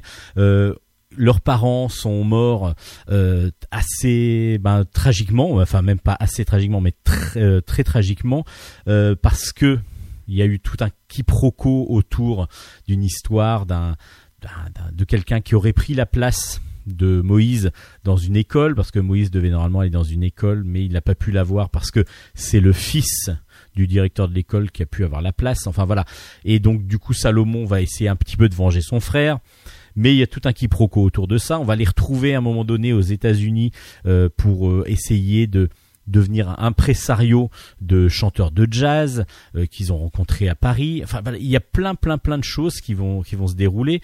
Euh, les deux vont se séparer à un certain moment. Alors pourquoi je vous raconte tout ça? C'est juste des bribes. Et je veux que vous lisiez l'album parce que vous allez voir l'intelligence du découpage, du travail de Luc Brinchevig. C'est qu'il y a plein de choses qui se passent, c'est à des époques différentes. Et pourtant, il y a une fluidité dans le récit qui est terrible. J'ai été impressionné par je me dis mais attends, il y a plein de on est de 1927 à 1948 et ce n'est pas linéaire dans la narration. Il va y avoir des des bribes, des, des, des moments de 1927 justement, des moments de 1930, des moments de 1948. Enfin voilà, enfin pas 48 mais un petit peu avant. Pour l'instant on n'est pas les années 40, on n'est pas en 48. Et tout ça va y avoir des bribes, mais ça va être euh, mélangé, ça va être euh, et je me dis mais euh, on va pas s'y retrouver quoi. À un moment donné, je vais, on va s'y perdre complètement. Comment? Pour moi, c'était Étienne Leroux qui allait mettre grâce à un, subterfuge graphique différentes époques avec différentes couleurs et ainsi de suite. Et c'est pas du tout ce qui se passe. C'est que la fluidité, la narration de Luc Brinchevig, l'écriture de Luc Brinchevig fait que vous lisez l'album, vous comprenez immédiatement que vous êtes dans d'autres euh, à d'autres à d'autres moments et on passe d'une époque à l'autre mais sans problème avec une facilité et une fluidité terrible j'ai trouvé que l'écriture de, ce- de cette série est absolument magnifique. Euh, voilà, j'avais envie de mettre en avant ce- cette, cette phase de d'é- d'écriture qui est pour moi très très importante en bande dessinée. Et je trouve que les frères Rubinstein montrent, comme les rages aussi que je viens de présenter juste avant, les frères Rubinstein montrent le talent quand, quand un scénariste a un grand talent et qu'il arrive facilement à mettre euh, en image, enfin pas en image, justement en écriture, les pensées qu'il a et surtout l'aventure qu'il veut mettre en place, mais surtout que ce soit pour nous d'une facilité déconcertante de lecture et qu'on comprenne les changements, les personnages, les, les changements de, de lieu, de date, euh, tout ça c'est vraiment c'est une voilà une style d'écriture qui est vraiment génial et qui est vraiment très très agréable. Donc du coup bah on, est, on va de surprise en surprise, on revient en arrière, on va vers l'avant, on voit les les jeunes enfin les, les deux frères Rubinstein séparés. Et puis comme euh, Étienne Leroux au graphisme, euh, enfin au dessin est absolument magnifique, les planches sont sublimes, le, la couleur de Loïc Chevalier aussi est très très belle. Euh, donc du coup, bah, l'ensemble, l'unité, vraiment, c'est de la perfection. Ça s'appelle les frères Rubinstein. C'est un gros gros gros coup de cœur de, de Bulle en stock. C'est aux éditions Delcourt. Le premier tome s'appelle Shabbat Shalom et le deuxième, Le coiffeur de Sobibor. Ruez-vous. Ça peut être des très beaux cadeaux de Noël, ça, des, des très très bons albums que vous pouvez offrir sans problème à Noël. Tout le monde appréciera. Donc euh, les frères Rubinstein, comme Rage que je venais de vous présenter juste avant.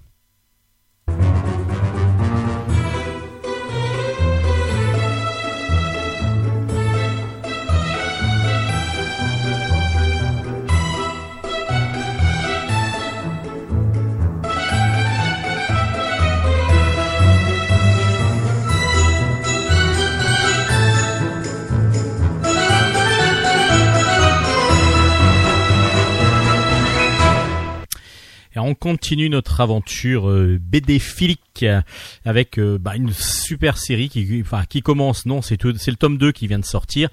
Mais le tome 1 était déjà une réussite. On attendait le tome 2 pour voir si ça allait se confirmer.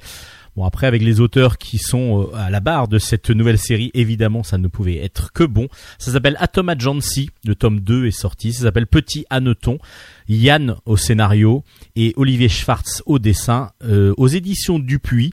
Ben voilà, vous avez déjà avec Yann au scénario, vous savez que le, le scénario va être original, va être très bien travaillé avec plusieurs choses à l'intérieur. C'est comme un- une des poupées russes où il va y avoir plusieurs euh, lignes à, à suivre.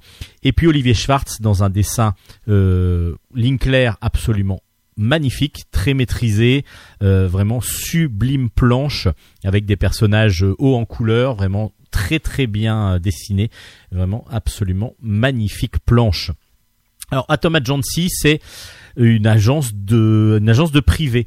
Là, on se retrouve après la deuxième guerre mondiale, on est dans les années 50 et on va on est au début dans le au 36 quai des Orfèvres. Donc on va suivre le commissaire Vercorian pardon, Vercorian. Alors c'est pas tout à fait le début de l'album, mais bon, je vais je vais vous raconter le début de l'album en, racontant ça. Donc ce commissaire est sur la, les traces d'un d'un grand grand criminel qu'on essaye de, de de choper depuis longtemps, qui est le de- l'ennemi public numéro un. C'est Pierrot le fou. Et du coup, lui n'a pas le temps. Il est tellement sur son son, son- sur cette affaire qu'il n'a pas le temps à consacrer à son ancien compagnon de la deuxième division blindée euh, de Leclerc, qui lui demande de l'aide pour retrouver une demoiselle qui s'appelle Annette. Annette était pendant la guerre, elle faisait partie euh, de de- de- d'un com- d'un d'un commando, d'un- d'une d'une sorte d'unité féminine qui était intégrée à la deuxième division blindée du général Leclerc et qui était ambulancière. Et Annette venait en aide, comme ça, aux soldats sur le front euh, pendant la deuxième guerre mondiale. Et Annette a disparu, disparu complètement des radars.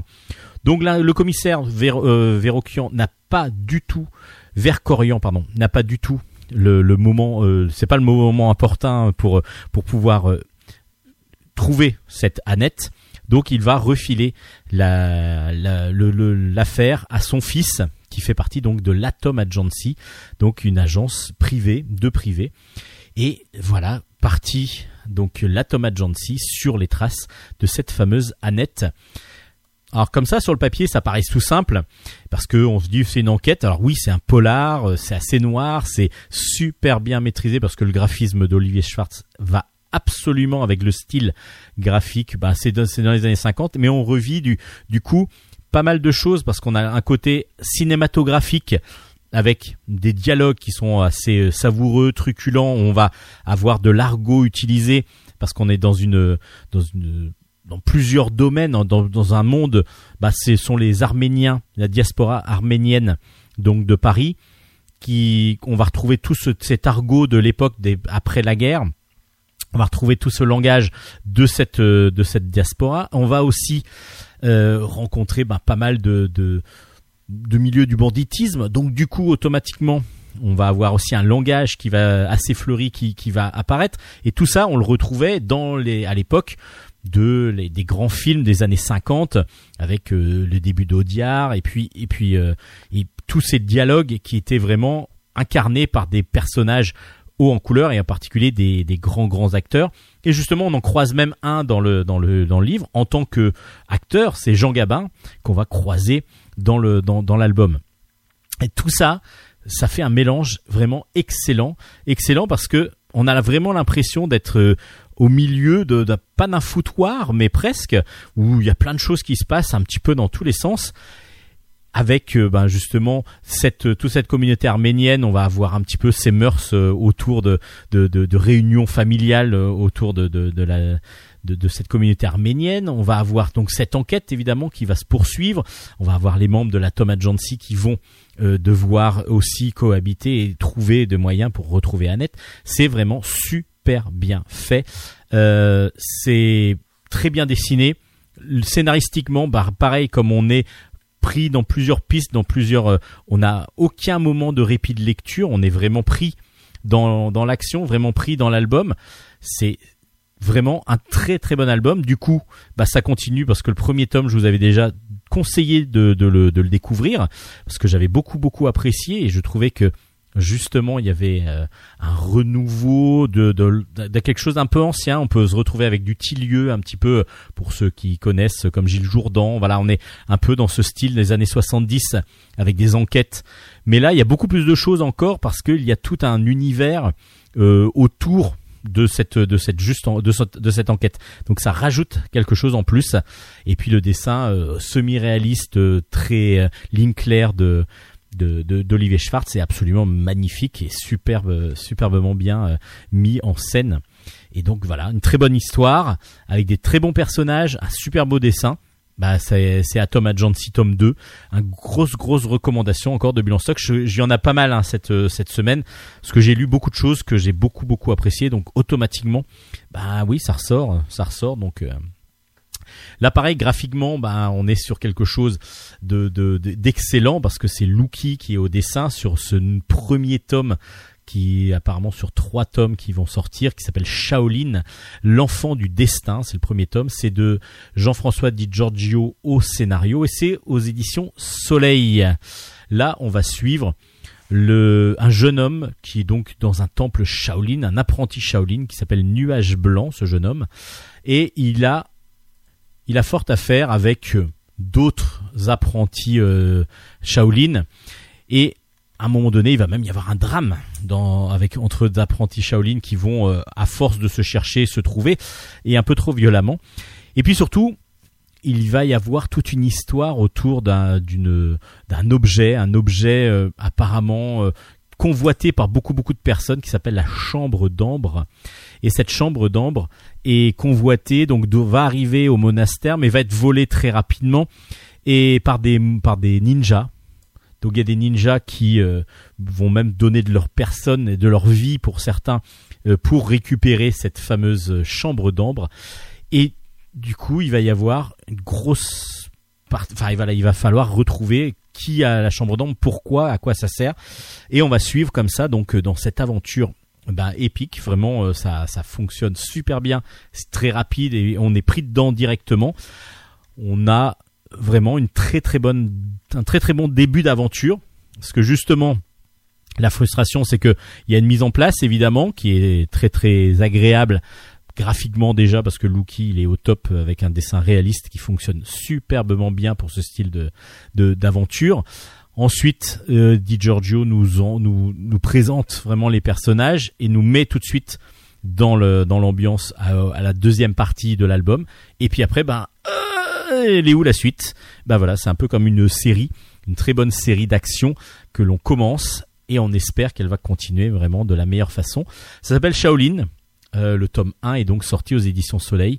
Superbement bien dessiné, un très bon début d'aventure qu'on a envie de, de poursuivre. Donc euh, c'est du tout bon. Donc euh, en espérant que ça continue de la meilleure des façons. Robillard ou le maître chat. Euh, le tome 1 s'appelle Miaou. C'est de David Chauvel au scénario et de Sylvain Guinbeau au dessin. C'est aux éditions Delcourt dans la collection Conquistador. Cette fois-ci, on va suivre une sorte, pas de parodie, on est sur un mélange, on va dire, de, de contes. Alors c'est non, c'est un conte même carrément, mais on est sur quelque chose. On a, on a l'impression de voir le, comment dire, le chaboté, l'histoire du chaboté, mais revisité par David Chauvel. Et justement, il y a une intelligence dans l'écriture aussi. Encore un scénariste vraiment renommé qui a vraiment montré toute l'étendue de ses talents euh, avec plusieurs albums avec plusieurs séries surtout. Et là, dans Robillard, il va euh, utiliser donc les codes du conte, il va utiliser euh, le conte même du, du, du- du- comment dire, je suis en train du, du chaboter pour le mettre à sa sauce et donc pour nous en faire une, un conte complètement réjouissant, drôle, superbement bien dessiné par Sylvain Guinbeau avec un dessin euh, cartoon quasiment, euh, mais qui fonctionne excellemment bien avec des superbes couleurs en plus. Et donc Robillard, bah, je vous raconte tout de suite l'histoire. Robillard est donc un chat, un chat qui vit euh, sa plus belle vie de chat quoi. Il est euh, avec, euh, c'est le chat de la comtesse qui doit marier son fils à la fille du roi. Et puis ben le chat Robillard, il est il va justement jusqu'au château avec sa comtesse, avec sa maîtresse. Lui, il est choyé, il est chouchouté et il adore ça. À part que lors du voyage, ils vont être attaqués par un ogre. Cet ogre-là va pulvériser le carrosse et donc tuer même ses- les maîtres de Robillard, qui va se retrouver donc à la rue, va se retrouver complètement chassé de partout, va être attaqué par d'autres bandes de chats. Enfin voilà, vraiment, il devient une sorte de, de SDF. Et il va être recueilli par un meunier, un très gentil meunier, qui va le recueillir euh, et qui va aussi donc l'aider. Et lui, en retour, va l'aider, va aider donc ce, meunier à mener à bien. Bah, je vous raconte pas trop. Je vous raconte pas trop parce qu'il va justement mettre toute une machination entre guillemets en place pour que le meunier justement arrive aussi euh, jusqu'à la fille du roi et peut-être prendre un peu plus de, de puissance et de pouvoir que ce qu'il a pour l'instant. Robillard, c'est drôle. C'est drôle parce que du coup, déjà graphiquement, le, le- le dessin est absolument magnifique. On a vraiment l'impression d'être dans un très bon euh, dessin animé. C'est superbement bien dessiné. Les personnages sont truculents, vraiment euh, différenciés, caricaturaux, vraiment superbement bien dessinés. Très belle couleur en plus.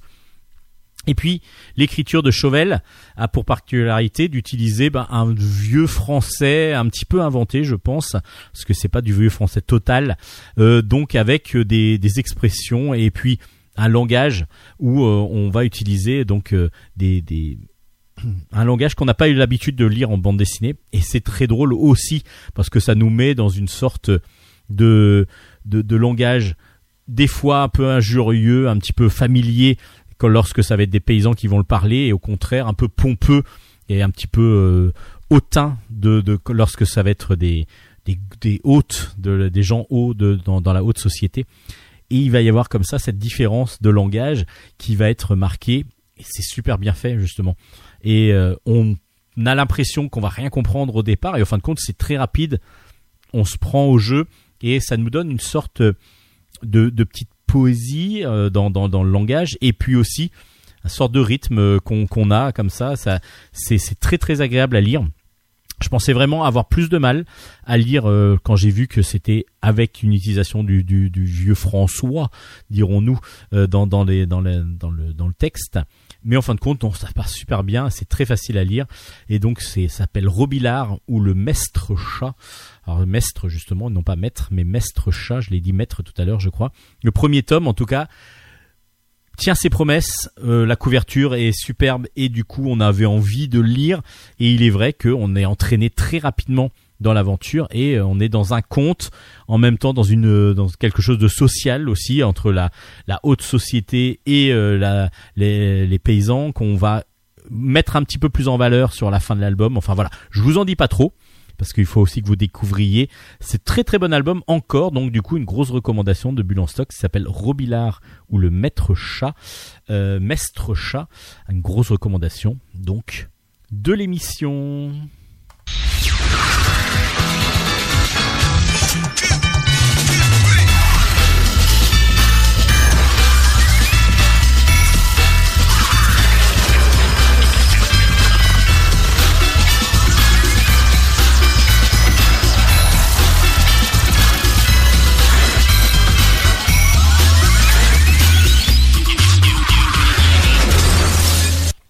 Allez, on va rester dans les chats avec euh, deux albums qui sont sortis euh, coup sur coup euh, de, même, de, mêmes auteurs, enfin quasiment.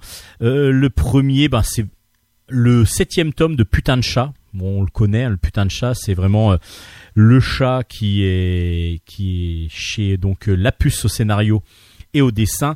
Donc c'est le chat de Lapus, en gros, qui vit sa vie de chat aussi. Toujours des histoires en quatre cases. Euh, Il y a même pas de cases en fin de compte. C'est quatre dessins. Et puis bah c'est le chat qui vit chez son maître, qui a trois qui a trois petits chatons et qui euh, enfin c'est une chatte du coup et qui domine complètement son maître, qui euh, qui vit euh, voilà qui qui va le, lui faire subir si elle est un peu contrariée. À part que là cette fois-ci ce chat là il est obligé de vivre avec de cohabiter, enfin de cohabiter, il va pas le faire du tout, hein, même au contraire, il veut chasser l'intrus parce qu'il y a un chien qui arrive dans la famille. Et oui, en tout, le maître donc de, de ce chat euh, vient de tomber amoureux et a donc emménagé avec sa nouvelle compagne. Sa compagne a un chien. Et là, bah, le chien évidemment n'a pas du tout les mêmes réactions que le chat. Le chien, lui, c'est des amis, c'est des, des amis, des amis, des amis. Euh, c'est exactement ce qui se passe dans la réalité. Moi, mon chien, quand il est arrivé chez, chez moi et que j'ai un, chat, le chat l'a complètement euh, traumatisé maintenant. Euh, le chat, il a peur de lui. Euh, le chien a peur de lui parce que le chat était là avant. Et le chien, lui, pour lui, c'était un, jou- un, un copain, quoi. Donc, il faut aller jouer avec lui. Et on a cette relation-là qui fonctionne super bien dans l'album. Ça marche. C'est très drôle parce que du coup, on est vraiment dans des situations qui frisent, enfin, qui sont dans la réalité. Évidemment, avec des pensées de chat et de chien qui sont complètement inventées, évidemment. Et puis surtout, bah, ce- cette chatte va se faire trahir par ses enfants parce que eux vont commencer à devenir amis-amis avec le chien. Alors comment ça continue, comment ça se poursuit? Bah, À vous de voir, justement, dans ce putain de chat, le tome 7. Alors dessin tout simple, en noir et blanc, euh, toujours à, une sorte de trait, euh, c'est comme si on était un peu dans un blog, des dessins assez rapides, mais à chaque fois c'est efficace. Chaque case, euh, chaque planche plutôt de quatre cases, que quatre dessins fonctionne super bien. Et puis ben l'histoire, là j'ai trouvé que le septième était vraiment mieux que le sixième. Le sixième, j'avais trouvé bien. Je vous l'avais conseillé même. Et là, le septième, je trouve que la relation chat-chien fonctionne superbement bien. Ça, ça marche. Ça marche vraiment. Ça match, justement. Enfin, ça match pas entre le chien et le chat, mais ça match pour nous, en tout cas. Et puis, justement, en parallèle, il y a un nouvel album qui est sorti. Ben, on va retrouver ce fameux chien que l'on trouve dans Putain de chat, là, dans le septième tome, dans un album qui s'appelle Bon Chien. Bon Chien, c'est toujours la puce au scénario, mais avec Tartuffe.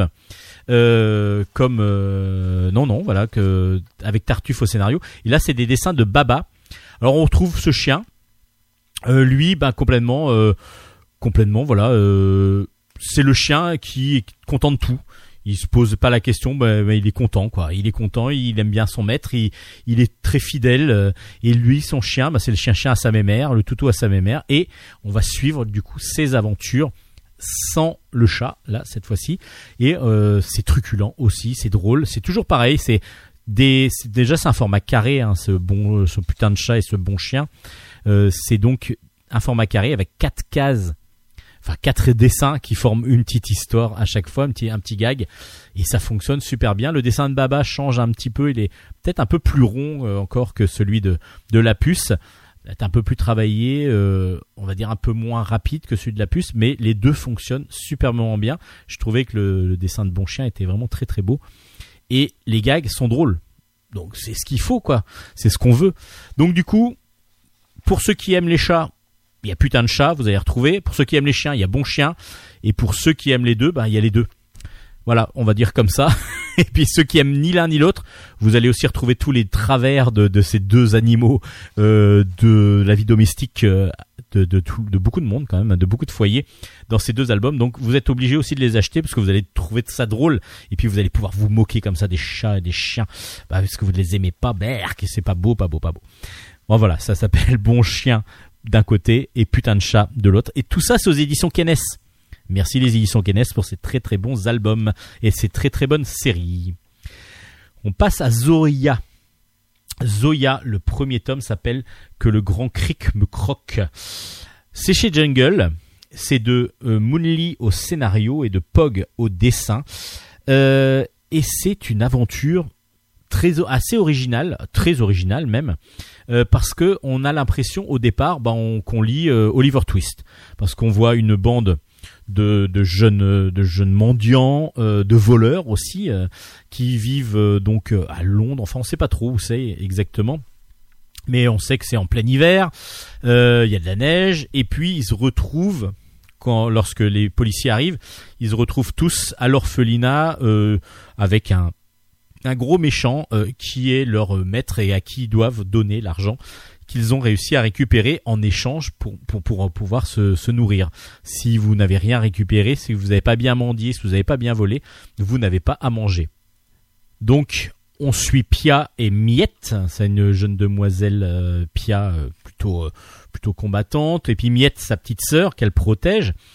Et euh, ils vont rencontrer au début de l'album Gabin, un nouvel, un nouvel arrivé dans ce fameux pensionnat de Hillborn, euh, qui est le méchant, le terrible, euh, qui est qui, qui demande aux orphelins comme ça de, de, de travailler pour lui. Donc on se dit bon voilà, euh, ça va être une adaptation d'Oliver Twist en féminin, pourquoi pas euh, Ça fonctionne parce que les premières planches sont très bien. Et puis là, Gabin propose à Pia et Miette de s'échapper, et puis on va découvrir que Miette entretient une relation, euh, la petite fille entretient une relation avec une sorte de grosse créature qui est dans la cave, et il va y avoir du fantastique qui va se mettre en place, etc. Et là, on change complètement, non pas d'univers, mais on va mélanger justement ce côté un peu Oliver Twist avec un côté fantastique euh, qui fonctionne. Et du coup, moi, j'ai été réjoui. J'ai été réjoui parce que je me suis dit bon, bah, une adaptation d'Oliver Twist, oui, pourquoi pas.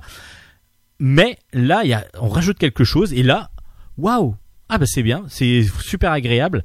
Le dessin euh, assez rond, assez cartoon de, enfin pas cartoon non plus, euh, semi-réaliste, euh, tirant un peu vers le, dessin jeunesse cartoon de, Pog fonctionne superbement bien. Les univers graphiques donc est bon avec en plus des ambiances de couleurs qui sont des fois euh, un petit peu tranchées peut-être, enfin un petit peu euh, trop ordinateur dirons-nous, mais en même temps euh, qui donne quand même des ambiances de planche qui fonctionnent très très bien.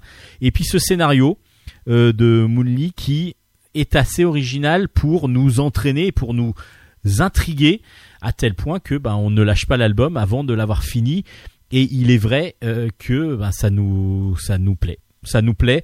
J'ai beaucoup beaucoup apprécié euh, que ce soit graphiquement et scénaristiquement parce que on a des a des choses nouvelles qu'on qui n'apparaissent pas. Alors comme j'ai volontairement pas dit grand chose, hein, parce qu'il va y avoir du fantastique, des sorcières, des choses comme ça, mais justement découvrez euh, cet univers qui paraît un univers qu'on qu'on a déjà vu au départ et qui se matine petit à petit de différents autres univers, un- une sorte de mélange de, crossover euh, qui fonctionne très bien. Ça s'appelle Zoya. Le premier tome est donc sorti aux éditions Jungle.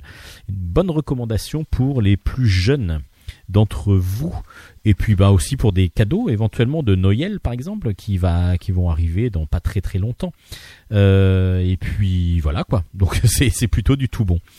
Euh, bah, je crois que là on arrive déjà. Oui, hein, j'ai dépassé largement. On va finir quand même avec euh, aux arènes BD est ressorti, enfin ressort une nouvelle édition d'un livre référence qui s'appelle le BDM. Le BDM, c'est le catalogue encyclopédique de tout ce qui est euh, et Argus aussi de tout ce qui est bande dessinée. Ça s'appelle les Trésors de la bande dessinée BDM de le 2021-2022 vient donc de sortir aux éditions des Arènes BD. C'est une bible, une bible avec le référencement de tous les albums, aussi euh, de, de certains produits dérivés et les albums donc avec toutes les éditions. Alors c'est vraiment un dictionnaire, hein. Euh, toutes les éditions et on va avoir une cote en fonction de l'état évidemment. Il faut que lorsque la cote est au maximum, c'est vraiment que l'état de l'album il est parfait. Donc la cote de chaque album, des éditions originales, des rééditions et ainsi de suite. Euh, c'est une bible, une bible que qui avait disparu depuis quelques années, euh, mais il est vrai que euh, ben, grâce à Internet, on avait pas mal d'informations, mais il est vrai que le fait d'avoir le BDM sous la main, moi je sais que je le feuillette euh, maintenant en ayant euh, en ayant ce, ce- cet album, enfin cet album, ce dictionnaire, c'est la 22e émi- euh, édition émission. Donc édition, il y a y a quasiment tous les albums, il y a 160 000 albums qui sont référencés depuis 1807 à nos jours. Donc du coup, il y a aussi les vieux, vieux, vieux, vieux, vieux, vieux albums. Euh, donc euh, tous les, tout ce qui va être de début du XXe siècle comme Bécassine, euh, Sapeur Camembert et ainsi de suite. Et tout ça euh, va être euh, donc euh, une bible que vous pourrez avoir. voilà, moi j'ai, il y en a qui croient, qui ont la Bible, le Coran ou, ou la Torah sur leur table de nuit. Moi j'ai le BDM. Bon voilà, c'est pas la même croyance, mais euh, voilà, je, c'est le dieu de la bande dessinée, le dieu du 9e art que que je que je vénère tous les soirs et que je remercie tous les soirs en lisant un album. C'est une une référence qui avait disparu depuis quelque temps, qui ressort donc du coup là maintenant aux arènes bande euh, BD. On va voir si l'année prochaine, euh, si ça va être mis à jour tous les ans. En tout cas, non, c'est 2021-2022, donc euh, je ne sais pas combien. donc c'est pour deux ans. C'est tous les deux ans. Je pense que ça va être, ça va être, ça va sortir tous les deux ans. Le BDM aux éditions des arènes BD. Ceux qui euh, sont dans la bande dessinée, qui suivent la bande dessinée depuis, pas mal de temps, le connaissent. Et puis ceux qui ne connaissent pas, allez voir justement. Ça peut être aussi une bonne idée de cadeau pour Noël. Allez, on passe maintenant aux chroniques, euh, à la chronique jeux vidéo euh, faite par Hélène.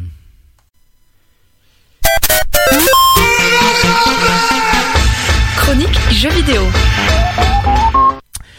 Comme promis, on va parler euh, jeux vidéo, mais sous forme de livres, parce que Hélène va nous présenter deux mangas, enfin de la même série. En fin de compte, les deux premiers tomes sont sortis chez Soleil Manga, si je me rappelle bien. Tout à fait, c'est chez Soleil donc- Manga et ce sont les aventures de Kirby dans les étoiles. Oui. Ouh, par Hirokazu Hikawa, du coup, qui a adapté euh, la célèbre série de jeux vidéo en manga. Kirby, pour rappel, qui est-ce Je ne sais pas, je ne connais rien aux jeux vidéo. euh. Non, Uh-huh. c'est pas vrai. Je, C'est je pas connais vrai. Kirby. On maîtrise bien Kirby, cette petite boule rose avec ses petites chaussures rouges et ses grands yeux bleus que tout le monde connaît pour, enfin tout le monde connaît, tous les fans de jeux vidéo connaissent pour euh, avaler les, les adversaires qui se dressent sur son chemin et ainsi euh, copier leur pouvoir. C'est euh, la Ah, base il, du il peut le copier les pouvoirs, il peut aussi les rejeter. les rejeter tout à Au fait. départ, c'était ça, parce que copier les pouvoirs, c'est dans les derniers jeux. Dernier, enfin ça Enfin, dans les, arrive dans les- après. les jeux les plus Disons récents. que les tout premiers n'avaient pas encore ça, mais c'est quand même, euh, ça commence quand même un peu à dater le Mais principe. il peut euh, aussi euh, avaler de l'air pour pouvoir voler. pour pouvoir voler. Donc c'est une sorte de fantôme, un petit peu une boule fantôme. On sait pas trop au départ. Au dé- tout départ, on ne savait pas trop. C'est vrai qu'on l'apparentait à un fantôme. Puis finalement, dans les jeux qui ont suivi à partir de la Game Boy Advance et après avec euh, l'arrivée de Super Smash Bros sur Game, sur, enfin sur Nintendo 64 à la base, quand il a, du coup, c'est le même créateur, le, que- le créateur de Kirby, est également le, co- de- le, de- le game concepteur, game concepteur de base de Super Smash Bros. C'est la même personne. Alors c'est chez Nintendo évidemment. Chez hein, on parle évidemment. de l'univers Nintendo pour ceux qui n'avaient pas découvert, euh, enfin encore découvert euh, cette ce petit cette petite subtilité dans notre discours. Pardon, merci. Vous faites bien de le rappeler. Et du coup, euh, déjà à cette époque, donc Kirby copiait, les, copiait les pouvoirs et était connu donc pour voler, réussir à flotter plutôt. Il flotte, etc. Et c'est devenu une espèce de mascotte chez Nintendo. euh, presque au même titre que Mario finalement c'est juste que Mario c'est celui c'est l'égérie celui qui est connu et Kirby c'est un petit peu le, le mignon Voilà, bah c'est fait partie de l'univers euh, voilà de, de, de, de Nintendo avec Ah. à chaque console quasiment un ou deux jeux euh, de, Kirby. Ça a commencé avec la Game Boy et Oui. Kirby sur la première, le premier jeu est blanc et ensuite il est devenu rose parce que quand la Game Boy Color est sortie, ben il a fallu trouver une couleur à Kirby et quoi de mieux que le rose? Et ben le rose voilà, bah, ça lui va Ah, très voilà, bien, ça et ça fait un petit peu bien. boule boule de chewing gum, bulle de chewing gum un petit Et peu, ça fait un peu ça. oui, finalement, de personnage fantomatique, il s'est un petit peu transformé en personnage, euh, euh, comment dire, interstellaire. C'est devenu une espèce d'extraterrestre, un personnage qui vit dans les étoiles. D'ailleurs, il est souvent accompagné de, son, de sa fameuse étoile warp, qui est euh, un petit peu son moyen de locomotion euh, de base. En sachant que du coup, il y a eu tout un univers de développé sur ce personnage qui Mhm. était devenu vraiment mythique Qui est dans les dans mythique, l'univers euh, avec le roi Dadidou, avec Meta Knight, euh, tous ses camarades qui donc euh, partagent l'affiche pour euh, cette série de jeux vidéo et désormais également une série de mangas qui donc, sont donc comme l'a si justement dit Steven sortis aux éditions Soleil Manga dans notre pays. Alors, qu'est-ce que ça vaut? Alors qu'est-ce que ça vaut? Pour, euh, je vais digresser un petit peu pour en parler parce que moi quand je l'ai lu, quand je l'ai eu dans mes mains, je me suis dit Oh, c'est une adaptation manga, c'est trop bien, ça va me rappeler euh, le dessin animé que j'avais vu quand j'étais petite. Parce qu'avant ce manga, il y avait déjà eu une adaptation euh, de série animée qui avait été faite sur Kirby qui était là pour euh, raconter l'histoire de Kirby, les origines de Kirby, pourquoi il est là, pourquoi le roi Dadidou est le roi de ce royaume alors que faut alors que malgré tout il se fait botter le train quand même relativement facilement, pourquoi il reste roi, enfin plein de choses comme ça. C'était, ils avaient expliqué comment se faisait-il que Kirby et Meta Knight se ressemblaient, d'où est-ce qu'ils venaient, quel était le monde dans lequel ils vivaient. Donc je m'attendais un peu à ça quand j'ai lu, euh, quand j'ai ouvert le manga et c'était pas du tout ça. On est plus dans la veine euh, de la série manga qui s'appelle Super Mario, qui est sortie à la même édition. C'est pas le même, euh, c'est pas le même auteur, mais c'est un peu la même veine, c'est-à-dire que on part du principe que la personne qui a le manga dans les mains connaît l'univers. À peu près, ça, enfin que c'est un enfant qui connaît un peu l'univers, mais vite fait. Qui a déjà vu Kirby, quoi. Voilà, Il sait un exactement. peu, qui s'est volé, qui s'est avalé les adversaires, etc. Voilà, parce qu'il y, a- il y a quand même un côté un peu didactique au début, euh, ou alors il va manger euh, justement des monstres, euh, etc., pour euh, choper leur pouvoir. Mais sinon, c'est c'est c'est une suite du coup de petites de petites de mini aventures où il poursuit du coup le roi Dadidou qui a réussi à s'emparer de la baguette étoile, qui du coup est une enfin qui est dans la fontaine euh, des rêves. Il a réussi à pénétrer dans la fontaine des rêves et à, et à s'emparer de la baguette étoile. Et de ce fait, euh, il, euh, il s'enfuit avec et Kirby du coup le poursuit. Ce qui est, il le poursuit, mais bon, il le poursuit où? Bah, Dans son château, parce que le roi Dadidou, il est pas fou, il vit dans un grand château puisqu'il règne sur le royaume. Donc tant qu'à faire, il y reste. Enfin, il y a ce côté. Voilà, c'est vraiment des petites histoires euh, qui n'ont pas vraiment, qui sont un peu sans queue ni tête, euh, qui ont, euh, qui sont mignonnes. Hein, c'est mignon, c'est, il y a de, C'est drôle. c'est drôle, il y a des petits rebondissements, etc. Non, c'est, c'est, c'est très sympathique à lire, je pense, pour un enfant. Mais pour moi qui m'attendais à beaucoup, beaucoup, beaucoup de ce manga en me disant ça va être euh, dans la veine donc de cette fameuse série animée, même dans la veine des, des jeux vidéo qui continuent de sortir, qui sont euh, toujours très bien, je trouve. La plupart des jeux sont bien. Voilà, j'ai joué les à All Star Allies. Oui, Je sais pas si vous avez joué à All Star Alliés. tout à fait. Il est, je l'ai, je l'ai adoré. On l'a, on, y- on l'a fini deux fois avec mon compagnon. On était à fond. Il est trop mignon, beaucoup trop de love dans ce, dans ce jeu. Mais j'ai, adoré. Et là, on est, on n'est pas dans ce côté, euh, dans ce côté love. On est plus, enfin dans ce côté love. C'est, c'est bête dit comme ça parce que c'est pas un jeu d'amour. Mais on n'est pas dans, on est plus dans un côté gag, funny, marrant, mais moins dans le vrai esprit de Kirby qui, euh, qui volontairement va à la poursuite du roi Dadidou. Là, il est toujours poursuivi d'un petit bonhomme, c'est Kirby mais en blanc, peut-être une référence justement au premier Kirby, Le je ne premier sais pas, Kirby, peut-être, oui. qui euh, qui est un peu plus petit que lui et qui euh, dès que qui passe son temps à rappeler Kirby à l'ordre en fait finalement parce que Mhm. Kirby dès qu'il voit un ananas ou une ou une fraise passer, il est complètement déconcentré, il va manger et au final il oublie euh, ce ce pourquoi il est venu jusqu'ici à la base dans le manga. Donc il est ouais, il est un peu bêta. il est devenu un peu bêta et c'est Il a dommage. peut-être sa conscience, un petit peu l'ancien Kirby dans sa conscience. C'est. C'est peut-être ça et c'est vrai après en tant que en tant que du coup euh, Fan de puriste, l'univers. voilà fan de l'univers, ça m'a un peu j'étais un petit peu triste mais en même temps ça m'a pas empêché de trouver ça marrant, d'apprécier la lecture et de le lire euh, de, de le lire euh, avec le sourire aux lèvres quand même parce qu'on est quand même dans l'univers, que c'est mignon, qu'il y a tous les personnages qui sont là, que ce soit les boss, que ce soit euh, les petits personnages un peu lambda, etc. Malgré tout, c'est ça reste agréable et pour un enfant qui découvre un peu les jeux vidéo, qui connaît justement légèrement Kirby, que ce soit par les jeux Kirby ou alors par Super Smash Bros justement, ça peut être assez sympa euh, pour pour une lecture jeunesse. Donc plutôt jeunesse. Oui. Euh, moi je dirais qu'il y a un conseil aussi pour les parents qui souvent ne regardent pas obligatoirement euh, les jeux auxquels jouent leurs enfants. Euh, Il y en a qui sont des fois très violents et Oui, ils n'ont pas l'impression. Kirby reste un univers vraiment très très beau euh, graphiquement déjà et puis très il y a, il y a quand même de l'action Mhm. mais toujours assez intelligent voilà oui, Euh, oui. c'est c'est toujours très très bien fait ça reste vraiment dans un univers vraiment propice pour les plus jeunes Pour les plus jeunes, pour et découvrir. pour découvrir euh, les jeux vidéo, la manipulation aussi de, de, de la manette et ainsi de suite.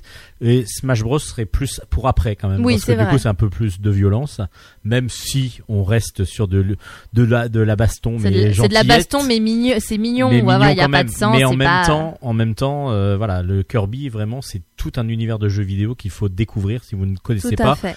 Plutôt même jeunesse et bien sûr adulte aussi parce Même que moi je continue à y jouer évidemment Nous sommes deux. et Je rappelle que j'ai 75 ans, comme on l'a dit voilà au début tout à de la fait et moi comme je suis un peu plus jeune du coup j'ai pas de problème je joue aussi largement à Kirby donc ça s'appelle comment exactement? Donc ça s'appelle Les Aventures de Kirby dans les étoiles. C'est écrit par Hirokazu Hikawa et c'est sorti aux éditions Soleil Manga. Les deux premiers tomes sont là pour le moment.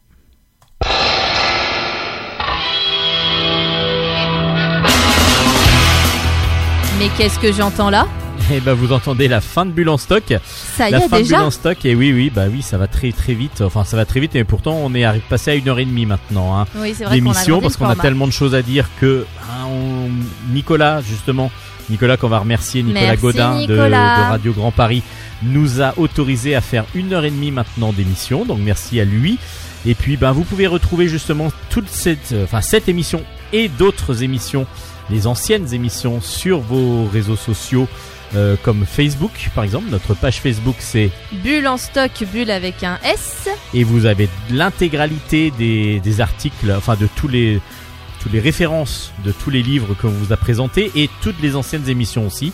Vous pouvez aussi aller sur le site de Radio Grand Paris et puis euh, tous les podcasts euh, du monde quasiment, euh, les plus inconnus comme les plus connus.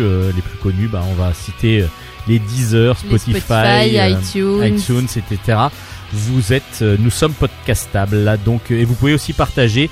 Là, J'ai une nouvelle radio, tiens, qui vient de, de nous demander de l'autorisation de, Super. de, de nous partager. Donc évidemment, Merci beaucoup. l'émission, elle est pour vous, euh, elle est à vous et vous pouvez vous en faire ce que vous voulez, du moment que vous gardiez l'intégralité de ce que de nos propos. Que vous ne Les nous musiques, je sais pas, que que vous Il nous peut toujours y avoir un problème de droit. Oui. Euh, là, plus. nous, euh, nous, on n'a pas ce problème-là grâce à Radio Grand Paris justement.